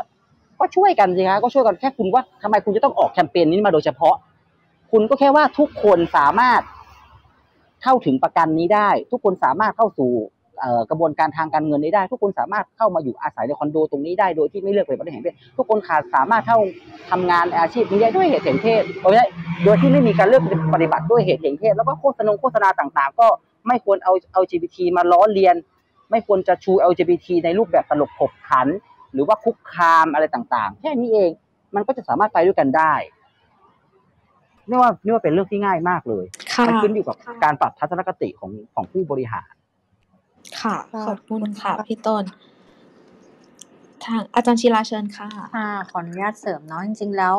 เอาเหอะทั้งโลกทั้งโลกเนี้ยมันหนีทุนนิยมพ้นไหมมันไม่พ้นใช่ไหมคะอันนี้เข้าใจว่าคำถามของน้องคนนี้น่าจะมองในลักษณะว่าเราเป็นผู้บริโภคใช่ไหมอืมจะตอบยังไงดี เราอาจจะก็อาจจะต้อง คอยเป็นไงคอยสังเกตการว่าไอสินค้าที่เราบริโภคอยู่เนี่ยเขาเขามีเขาเรียกว่าอะไรอะมี accountability ต่อประเด็นทางสังคมนี้จริงๆไหมจริง ๆ แล้วเนี่ยในต่างประเทศเนี่ยนะคะอืมคือบางทีมันก็ลักลั่นเนาะเราเห็นห้างสรรพสินค้าเปลี่ยนเป็น LGBT ไปอะไรมากมาย แต่จริงๆ แล้วเคสเรื่องของห้างที่ปฏิเสธ คนข้ามเพศเข้าเป็นพนักงานเนี่ยเยอะมากหลายหลายห้างเลยนะคะ ที่เรา ที่เราเดินเดินกันอยู่เนี่ยนะคะ แต่ว่าพอเป็นเรื่องสินค้าขายของในยฉันเอาประเด็นพวกเนี้ยมาเล่น คือในต่างประเทศอะเขาก็มีอะกฎหมายห้ามเลือกปฏิบัติด้วยเหตุแห่งเพศอะค่ะ แล้วมันก็บังคับใช้ได้จริง แล้วมันก็เขาเรียกว่าอะไร มันเป็น แล้วมันก็ทำให้เกิดดีเบตอะไรในสังคมที่มันก้าวหน้าด้วย ยกตัวอย่างเคสเรื่องของเอ่อเขาเรียกเขาเรียกคดีของคนทำเค้กอะ หลาย ๆ ท่านอาจจะเคยได้ยินเนาะที่ที่คนทำเค้กในอเมริกาคนนึงเนี่ยเขาก็ถูกฟ้องโดยคู่รักเกย์นะคะที่ที่จะมาจ้างเขาทำเค้กแต่งงานให้ แต่ว่าตาลุงคนนี้ที่เป็นคนทำเค้กเนี่ยปฏิเสธบอกว่าด้วยความที่เขาเชื่อมั่นในศาสนาคริสต์เนาะเขานับถือศาสนาคริสต์แล้วเขาก็ไม่เห็นด้วยกับการที่ชายรักชายจะแต่งงานกันเนี่ยเขาก็เลยปฏิเสธไม่ทำเค้กให้คู่นี้ นะคะ คู่นี้ก็เลยไปฟ้องร้องว่าเนี่ยเขาถูกเลือกปฏิบัติเคสคู่รักคู่เนี้ยถูกเลือกปฏิบัติด้วยเหตุแห่งเพศ เพราะว่าผู้ชายคนเนี้ยไม่ยอมทำเพียงให้เขา มันก็กลายเป็นคดีแบบใหญ่โตมโหฬารเลยแล้วมันก็มีการดีเบตมากมายเลยนะคะเนี่ยมันมันมันมันมันแสดงให้เห็นว่าในประเทศที่เขาแบบ มันมีทั้งกฎหมายของรัฐนะที่ท่านพยายามสร้างความเท่าเทียมสร้างความเป็นธรรมให้คนทุกๆ กลุ่มอะในขณะเดียวกัน ในเรื่องของสิทธิในการแสดงออกเนี่ยสุดท้ายแล้วเคสเนี้ยคุณลุงที่ทำขนมเนี่ยเขาก็ชนะเนาะเพราะว่ามันเกิดการตีความว่าเขาก็มีสิทธิ์ที่จะเขาเรียกว่าอะไรอะเสรีภาพในการแสดงออกของเขาเหมือนกันคือเขาอะอ้างว่าถ้าเขาเนี่ยมีความเชื่อแบบนี้เขาอาจจะไม่สามารถทำขนมเค้กอันนี้ขึ้นมาได้อย่างเต็มที่เขาไม่สามารถจะเอ็กซ์เพรสความสามารถทางศิลปะ ในการทำเค้กของเขาได้อย่างเต็มที่อะไรเงี้ย คือเราเห็นว่าสุดท้ายแล้วอะในระบบที่มันมีเขาเรียกว่าระบบนิตินิติรัฐใช่ไหมคือในระบบที่กฎหมายมันฟังก์ชันของมันโดยโดยโดยโดยอะไรอะ โดยเที่ยงธรรมโดยชอบธรรมอะค่ะดีเบตเหล่านี้มันก็จะเกิดขึ้นมันมันจะมันมันมันมันจะมีมันจะมีความเคลื่อนมันจะมีเหมือนว่ามันถกเถียงกันในสังคมว่าเฮ้ยรัฐจะต้องคุ้มครองอะไรระหว่างสิทธิเสรีภาพของบุคคลคนหนึ่งในความเชื่อของเขาอะกับการปกป้องคุ้มครอง คนอีกกลุ่มหนึ่งเหมือนกันอย่างเงี้ยคือคือมันไปด้วยกันได้แหละ อันนี้ก็คือกรณีในในในในในประเทศที่กฎหมายมันค่อนข้างก้าวหน้าและแอดวานซ์แล้วเนาะคือในประเทศไทยเนี่ยอย่างที่พี่ต้นบอกตะเกียบมันก็ทำได้ ถ้าสมมติว่าเจ้าของธุรกิจเองเนี่ยมีความตระหนักรู้นะคะว่า สมมุติคุณจะทำสินค้าขึ้นมาชิ้นหนึ่งแล้วคุณรู้ว่าอะไรอะ สินค้าเนี้ยถ้ามันเป็นแบบเนี้ยคนอะเข้าไม่ถึงหรอก เช่น คนพิการอาจจะเข้าไม่ถึงคนบางส่วนอาจจะเข้าไม่ถึงคุณจะมีดีไซน์แบบไหนที่มันจะ universal อะที่ทำให้คนพิการสามารถ access เข้าถึงสินค้าของคุณได้ด้วยอย่างเงี้ยนะคะหรือในในในในทางกับการในการบริหารจัดการในนโยบายภายในองค์กรเองก็ตามเนี่ยนะคะหลาย ๆ บริษัทที่เราเคยติดตามสัมภาษณ์มาเนี่ยเขาก็จะมี กฎระเบียบของเขาเนาะเรียกว่านโยบายทางด้าน diversity inclusion เนี่ยว่า สมมุติเราจะตั้งทีมงานขึ้นมาทักทีมหนึ่งเนี่ยจะต้องประกอบด้วยชายหญิงเท่าไหร่หรือความแตกต่างทางชาติพันธุ์ทางทางเอ่อเพศอะไรอย่างเงี้ยแตกต่างกันเท่าไหร่ค่ะ คือมันมีมันมีแนวนโยบายหรือมาตรการต่างๆ มากมายเลยที่จะสามารถมาจัดการภายใต้ การดำเนินองค์กรในเชิงธุรกิจที่จะทำให้สามารถ include ทุกคนเข้ามาได้แล้วทุกคนก็จะสามารถแสดงความสามารถของตัวเองนะเพื่อจะ contribute ต่อองค์กรได้อย่างเท่าเทียมอะไรเงี้ยคือในเมืองนอกแบบมีโมเดล หรือว่ามันมีเรื่องของ ครทีเลียหรืออินเด็กซ์ต่างๆ มากมายเลยอะที่องค์กรสามารถจะพัฒนาได้ค่ะ คือไม่ใช่แค่เอาประเด็น LGBT มาขายของนะ แต่ว่าภายในองค์กรภายในการดำเนินงานภายในของคุณเองเนี่ยในการจัดการองค์กรของคุณเอง คุณก็ต้องมีความเท่าเทียม คุณก็ต้องมีการเลือกปฏิบัติ ไม่ใช่เหมือนห้างไทยบางห้างที่บอกว่าอุ้ยเล่นประเด็น LGBT มากเลยในการขายของแต่สุดท้าย คุณปฏิเสธการรับเข้าทำงานของคนข้ามเพศอย่างเงี้ย คืออย่างเงี้ยมันก็ไม่เวิร์กแล้วเรื่องแบบเนี้ยคือคือถ้าเราในฐานะผู้บริโภคอะเราก็ควรจะยังไงอะเราควรจะเขาเรียกว่าอะไรติดตามอะค่ะติดตามแล้วก็ดูว่าเฮ้ยสิ่งที่คุณแสดงออกในภาพลักษณ์ขององค์กรอะมันจริงแท้แค่ไหนเนี่ยเราคิดว่ามันก็จะเป็นส่วนหนึ่งที่ที่ที่มันจะทำสร้าง pressure ให้กับองค์กรได้ว่าเฮ้ยคุณจะต้องเปลี่ยนแปลงจริงๆนะอะไร ค่ะ ขอบคุณอาจารย์ชีลาค่ะ แล้วก็ขอบคุณคำถามจากคุณเอมอีกครั้งนะคะ อาจารย์อดิศรเปิดไมค์พอดีค่ะ อาจารย์มีอะไรเสริมไหมคะครับผมก็จริงๆเห็นด้วยกับทั้งคุณต้นแล้วก็อาจารย์ชีราที่พูดถึงเมื่อสักครู่นี้นะครับ ประเด็นเรื่องเกี่ยวกับการที่เราต้องดูไปถึงนโยบายขององค์กร ดูถึงการปฏิบัติของคนในองค์กรต่อพนักงานทุกคนอะไรพวกนี้นะครับ แต่ผมมีอีกประเด็นหนึ่งที่อยากจะพูดถึงประเด็นที่เกี่ยวข้องกับเรื่องของ ระบบทุนนิยมว่ามันทำงานกับเรายังไง ผมคิดว่าประเด็นนี้เป็นประเด็นที่ที่ที่เป็นเรื่องสำคัญมากพอๆกับเรื่องของของการที่เราเป็นผู้บริโภคนะครับ ก็คือการที่ทุนนิยมมันบอกเราว่า เราจะเป็นเราจะสมมติจะเป็นเกย์จะเป็นเกย์ที่สมบูรณ์แบบได้ยังไง เราจะเป็นเลสเบี้ยนที่สมบูรณ์แบบได้ยังไง เราจะมีชีวิตที่สมบูรณ์ได้ยังไง เราต้องแต่งงานในลักษณะที่เป็นแบบไหน ถึงจะเรียกว่าสมบูรณ์แบบ ผมคิดว่าเหล่านี้เป็นสิ่งที่เราต้องต้องมีความเท่าทันด้วยเพราะว่าระบบทุนนิยมมันทำงานกับเราตลอดเวลา แล้วสิ่งที่มันเกิดขึ้นในสังคมปัจจุบันก็คือ เราพบว่ามีคนที่เป็นโรคซึมเศร้ามาก เพราะว่าเขาไม่สามารถที่จะทำให้ตัวเขาเองเนี่ยนะครับมันมันมันเท่ากับไอ้ไอ้ภาพลักษณ์ ที่ระบบทุนนิยมบอกกับเขาว่าเขาควรจะเป็นคนแบบไหน เขาควรจะมีวิถีชีวิตแบบไหน เขาควรจะมีรูปร่างแบบไหน ควรจะต้องใส่เสื้อผ้าแบบไหน สิ่งต่างๆ เหล่านี้ผมคิดว่าเราเราถ้าเราไม่ระมัดระวังแล้วไม่ใช่เฉพาะแค่กลุ่ม LGBT แต่ว่าผมว่าเป็นเป็นทุกกลุ่มเพียงแต่ว่ากลุ่ม LGBT เนี่ยเราจะมีความกดดันอะไรบางอย่าง มากกว่าหลาย ๆ กลุ่ม เพราะเรารู้สึกว่าถ้าถ้าเอาตามที่ผมไปสัมภาษณ์แล้วก็เก็บข้อมูลมาเนี่ยนะครับ เราจะรู้สึกเราจะ ประชากรกลุ่มนี้มักจะกดดันตัวเองมากกว่าปกติ เพราะเรารู้สึกว่าเราเป็นแบบนี้ดังนั้นเราต้องทำให้ดีคนอื่น เราต้องเป็นคนที่สมบูรณ์กว่าคนอื่นเขา เราต้องมีรูปร่างที่มันที่มันดีกว่าคนอื่นเขานะครับ เพราะฉะนั้นสิ่งเหล่านี้ผมว่ามันเป็นมันเป็นสิ่งที่เราต้องระมัดระวังที่เราจะไม่ตกไปในร่องของการที่เราถูกระบบทุนนิยมบอกกับเราว่า เราต้องมีชีวิตแบบไหนเราต้องเราต้องเป็นยังไง แล้วมันควบคุมร่างกายของเรา นะครับซึ่งประเด็นเหล่านี้ผมคิดว่ามันต้องทำงานกับกับเขาเรียกว่าตัวตนของเรากับความเชื่อมั่นกับการที่เรามองเห็นคุณค่าอะไรบางอย่างในตัวเราเอง ที่จะปฏิเสธนะครับการที่สังคมบอกกับเราว่าเราควรจะใช้ชีวิตแบบไหนนะครับค่ะขอบคุณอาจารย์อดิศรค่ะเอออาจจะยังพอได้สักคำถามไม่รู้ว่ายังมีไหมคะ ถ้าไม่มีเนี่ยอาจจะเดี๋ยวจะอาจจะให้วิทยากรทั้งสามท่านทิ้งถ่ายแล้ว ถ้ามีก็รบกวนยกมือตอนนี้เลยนะคะ มีไหมเอ่ย โอเคงั้น ขอ move on เลยแล้วกันนะคะ ทุกคนวันนี้เราพูดกันหลายเรื่องหลายวาระมากๆ แล้วก็มิติบางอย่างเนี่ย เชื่อมโยงกันไปหมดเลยนะคะ นโยบายเองมีผลกับตัวบุคคลบุคคล ความคิดเองมีผลกับหลาย ๆ สิ่งนะคะ ก็อยากให้ทั้ง 3ท่านค่ะ วันนี้เรามาเปิดพื้นที่ที่เราใช้พื้นที่ตรงนี้พูดถึงความหลากหลายทางเพศนะคะ แล้วก็อยากจะให้ทั้ง 3 ท่านช่วยทิ้งท้ายอะไรหน่อยค่ะเกี่ยวกับประเด็นนี้ค่ะ เชิญพี่ต้นก่อนก็ได้ค่ะสิ่งที่อยากจะทิ้งท้ายก็คือว่า จะพูดในฐานะที่เป็นนักรณรงค์และนักต่อสู้นะคะวันนี้หัวข้อของเราก็คือเราจะพยายามพูดในสิ่งที่มันอยู่ใต้ภูเขาน้ำแข็งนะคะ ก็คือว่าสิ่งที่ฉันจะพูดก็คือว่า ฉันจะสู้ต่อไป และฉันก็จะพยายามแตะภูเขาน้ำแข็งที่คนพยายามไม่ให้แตะและไม่ให้พูดถึง แต่มันส่งผลกระทบต่อชีวิต อย่างแคมเปญที่ผ่านมาที่ฉันทำเรื่องของทุกคนต้องบวชได้ที่โดนด่าแชร์ถล่มถล่มทลายเนี่ยนะคะ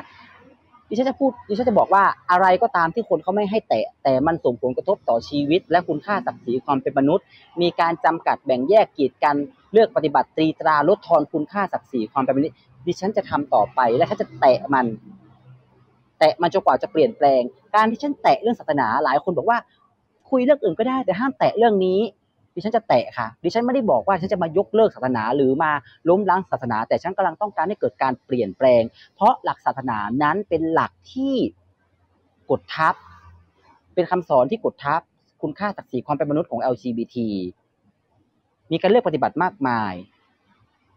ถูกไหมคะดังนั้นดิฉันยืนยันตรงนี้ว่าว่าดิฉันจะทำต่อไป และฉันจะแตะในสิ่งที่ใต้ภูเขาน้ำแข็งหรือคนหลายคนไม่อยากให้แตะดิฉันก็จะทำต่อไปค่ะ ขอบคุณมากค่ะ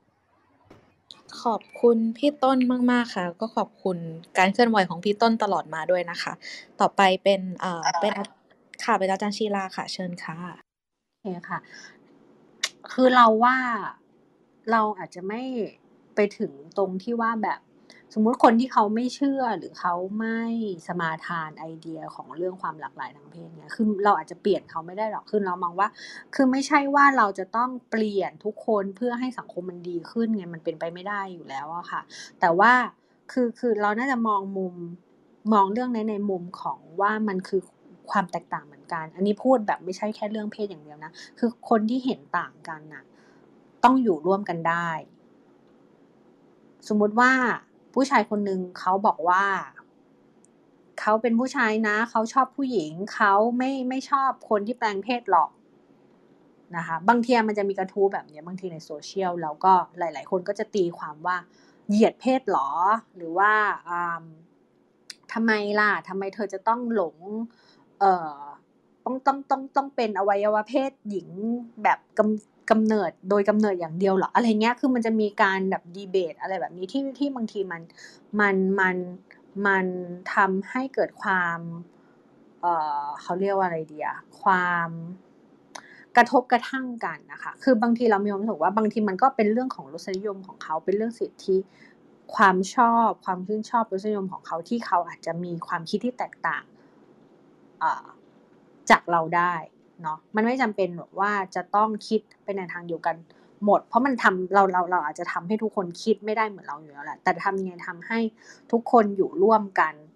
ได้โดยที่ไม่ละเมิดกันอย่างที่พี่ต้นว่าคือ คือถ้าสมมติว่าเราอยู่ของเราแบบเนี้ยเราก็ชอบของเราแบบเนี้ยคุณก็ชอบของคุณแบบนั้น แต่ว่ามันไม่เกิดละเมิดการละเมิด หรือไปบังคับขู่เข็นให้บอกว่า เธอจะต้องรักแบบฉันสิเธอจะต้องชอบแบบฉันสิเพราะอันนี้มันสิ่งที่ดีกว่า อันนี้มันคือการที่เราเข้าไปล่วงละเมิดเข้าไปพยายามควบคุมอีกฝ่ายนึงแหละ คืออย่างที่เราบอกตอนแรกว่าวัฒกรรมเรื่องเพศตอนนี้ในคนรุ่นไหนมันจะเป็นเรื่องของสิทธิ มันจะเป็นเรื่องของเสรีภาพของมนุษย์ของปัจเจกแล้วเนี่ยนะคะ แล้วโลกมันก็คงจะไป ในทิศทางนั้น แล้วโลกมันคงจะไปในทิศทางที่มันจะมีความหลากหลาย อะไรอีกมากมายไก่กองสเปกตรัมสีลุ้งมันก็อาจจะไปอีกเยอะแยะมากมายก็ได้ แล้วบางทีในอนาคตเราอาจจะหลุดออกจากกรอบเพศแบบเดิมๆไปก็ได้ เราจะเป็นอะไรก็ได้ เราจะรักอะไรก็ได้ หรือแม้แต่ว่าเราเกิดมาเราไม่ชอบร่างกายเนี้ย เราอาจจะเปลี่ยนเพศ เปลี่ยนอะไรข้างในของเราไปก็ได้ จากคนที่ไม่เคยมีมดลูกเลย อาจจะมีสมมติฉันอยากท้องเป็นผู้ชายแต่ฉันอยากลองท้องดูนี่มันอาจจะทำได้ก็ได้ใครจะไปรู้เนอะปะแล้วเราอาจจะไปรักกับ AI ก็ได้ต่อไปนี้เราอาจจะรักกับหุ่นยนต์ก็ได้สิทธิของเรื่องความรักกับหุ่นยนต์มันอาจจะมีก็ได้เงี้ยค่ะ คือ คือมันคงจะไปไกลมากแต่ทำยังไงที่จะทำให้ความแตกต่างเนี้ยมันมันอยู่ด้วยกันได้แล้วก็ไม่ไม่ละเมิดกัน สิ่งที่เราว่าน่าสนใจก็คือว่า การที่รัฐเคยกลุ่มอำนาจในการควบคุมนิยามความเป็นเพศเนี่ยมันกำลังจะหลุดออกไป แต่เราก็ไม่รู้ว่ามันจะใช้เวลานานสักเท่าไหร่ แต่ว่าประเด็นสำคัญคือตรงนี้แหละ คือมันจะต้องอยู่ร่วมกันได้อะโดยที่ต่างคนต่างมีความพยายามที่จะปรารถนาดีซึ่งกันและกัน โดยที่อาจจะไม่ต้องเป็นจำเป็นต้องเปลี่ยนความคิดเขาให้มันเข้ากับเราเสมอไปก็ได้ อืม ค่ะ ประมาณนี้ค่ะ ขอบคุณค่ะอาจารย์ มาที่อาจารย์อดิศรค่ะ เชิญค่ะอาจารย์ ครับผมก็อ่าสำหรับตัวเองก็คิดว่าเส้นทางที่ที่จะพาพวกเราไปสู่สังคมที่ที่คนทุกๆ คนมีความเท่าเทียมกัน ไม่ว่าจะในมิติเรื่องของเพศ ไม่ว่าจะเป็นมิติในเรื่องของ อื่นๆอะไรก็ตามเนี่ยนะครับ ชนชั้นหรืออะไรก็แล้วแต่เนี่ย ผมคิดว่ามันคงยังเป็นเส้นทางที่ที่ยังอีกยาวไกลในสังคมไทยนะครับ แล้วเราก็ต้องทำงานจากรุ่นสู่รุ่นไปเรื่อยๆนะครับ อย่าอย่าหมดความหวัง อย่าเพิ่งหมดกำลังนะครับ ผมคิดว่าสังคมโดยเฉพาะพวกเรากันเองเนี่ยต้องต้องช่วยกันดูแล แล้วก็สนับสนุนคนทำงานนะครับ ต้องสนับสนุนคนอย่างคุณต้นนะครับ ต้องสนับสนุนคนอย่างอาจารย์ชีรา ซึ่งทำงานยาวนานต่อเนื่อง แล้วก็ทำงานเพื่อที่หวังที่จะช่วยกันผลักดันให้ให้สังคมของเรา มันทำให้ทุกคนสามารถดำรงชีวิตอยู่ได้อย่างมีศักดิ์ศรีมีคุณค่าความเป็นมนุษย์นะครับ แล้วก็ผมเชื่อว่ายังมีอีกหลายประเด็นที่เราอาจจะยังนึกไม่ถึงแล้วยังแตะไปไม่ถึง แล้วแล้วยังคงรอคอยให้คน เข้ามาร่วมงานแล้วก็เข้ามาทำร่วมร่วมกันมากขึ้นนะครับเราต้องช่วยกันสร้างสังคมที่เราไม่ทิ้งใครไว้เบื้องหลัง แล้วก็สร้างสังคมที่ทุกคนเริ่มต้นที่จะตระหนักเห็นอกเห็นใจซึ่งกันและกัน แล้วก็ไม่นิ่งเฉยกับกับความทุกข์ความยุติธรรม ความเหลื่อมล้ำความไม่เท่าเทียมกันอะไรก็แล้วแต่นะครับ ที่เรารู้ว่ามันเป็นปัญหาและเป็นความทุกข์ ของคนที่อยู่ร่วมในสังคมของเรา สนับสนุนในทุกวิถีทาง เท่าที่เราสามารถจะทำได้นะครับ ไม่ว่าเราจะทำได้มากหรือน้อยก็ตาม ผมเชื่อว่าการเริ่มต้นของเราเนี่ย มันจะนำไปสู่สิ่งที่เราฝันที่จะเห็นถึงมันไม่ว่าจะเป็นในอนาคตอันใกล้หรืออันไกลก็แล้ว แต่แต่อย่างน้อยถ้าเราเริ่มต้นลงมือทำช่วยกันดูแลกันและกัน ผมคิดว่าสังคมมันจะดีขึ้นได้ครับ ขอบคุณครับ ค่ะ ขอบคุณอาจารย์อดิศรมาก ๆ เลยค่ะ ก็วันนี้นะคะ จริง ๆ เราคุยกันมาในเวลา 2 ชั่วโมงกับ2 ชั่วโมงครึ่งนะคะ ก็เราได้เห็นว่า ปัญหาใต้ภูเขาน้ำแข็งที่เราพูดกันเมื่อต้นชั่วโมงเนี่ย มันใหญ่ใหญ่กว่าที่เราคิดเยอะมากเลยนะคะ แล้วก็มีประเด็นลึกลงไปอีกมากมายนะคะ วันวันก็ต้องขอขอบคุณนะคะ ทั้งอาจารย์อดิศรอาจารย์ชีลา แล้วก็พี่ต้นศิรศิริศักดิ์มาก ๆนะคะสำหรับการแลกเปลี่ยนในวันนี้นะคะ แล้วก็ต้องขอขอบคุณผู้ฟังที่ฟังมาตั้งแต่ต้น หรือว่าอาจจะเพิ่งมาฟังกลางทางก็แล้วแต่แล้วว่าอยู่มาจนตอนนี้นะคะ ขอบคุณมาก ๆ เลยค่ะ แล้วก็ เอ่อเราพบกับเอ่อวันวันมิดไนท์ราวได้ใหม่นะคะ ในสุดสัปดาห์นะคะ เวลาสามทุ่มแบบนี้แหละค่ะ ว่าเราจะมีประเด็นอะไรมา ชวนทุกคนตั้งวงสนทนากันอีกนะคะสำหรับวันนี้ขอบคุณทุกท่านมาก ๆ ค่ะ แล้วก็ราตรีสวัสดิ์ด้วยค่ะ สวัสดีค่ะ ขอบคุณค่ะ ขอบคุณสวัสดีทุกท่านเช่นกันครับค่ะขอบคุณสวัสดีครัค่ะสวัสดีค่ะ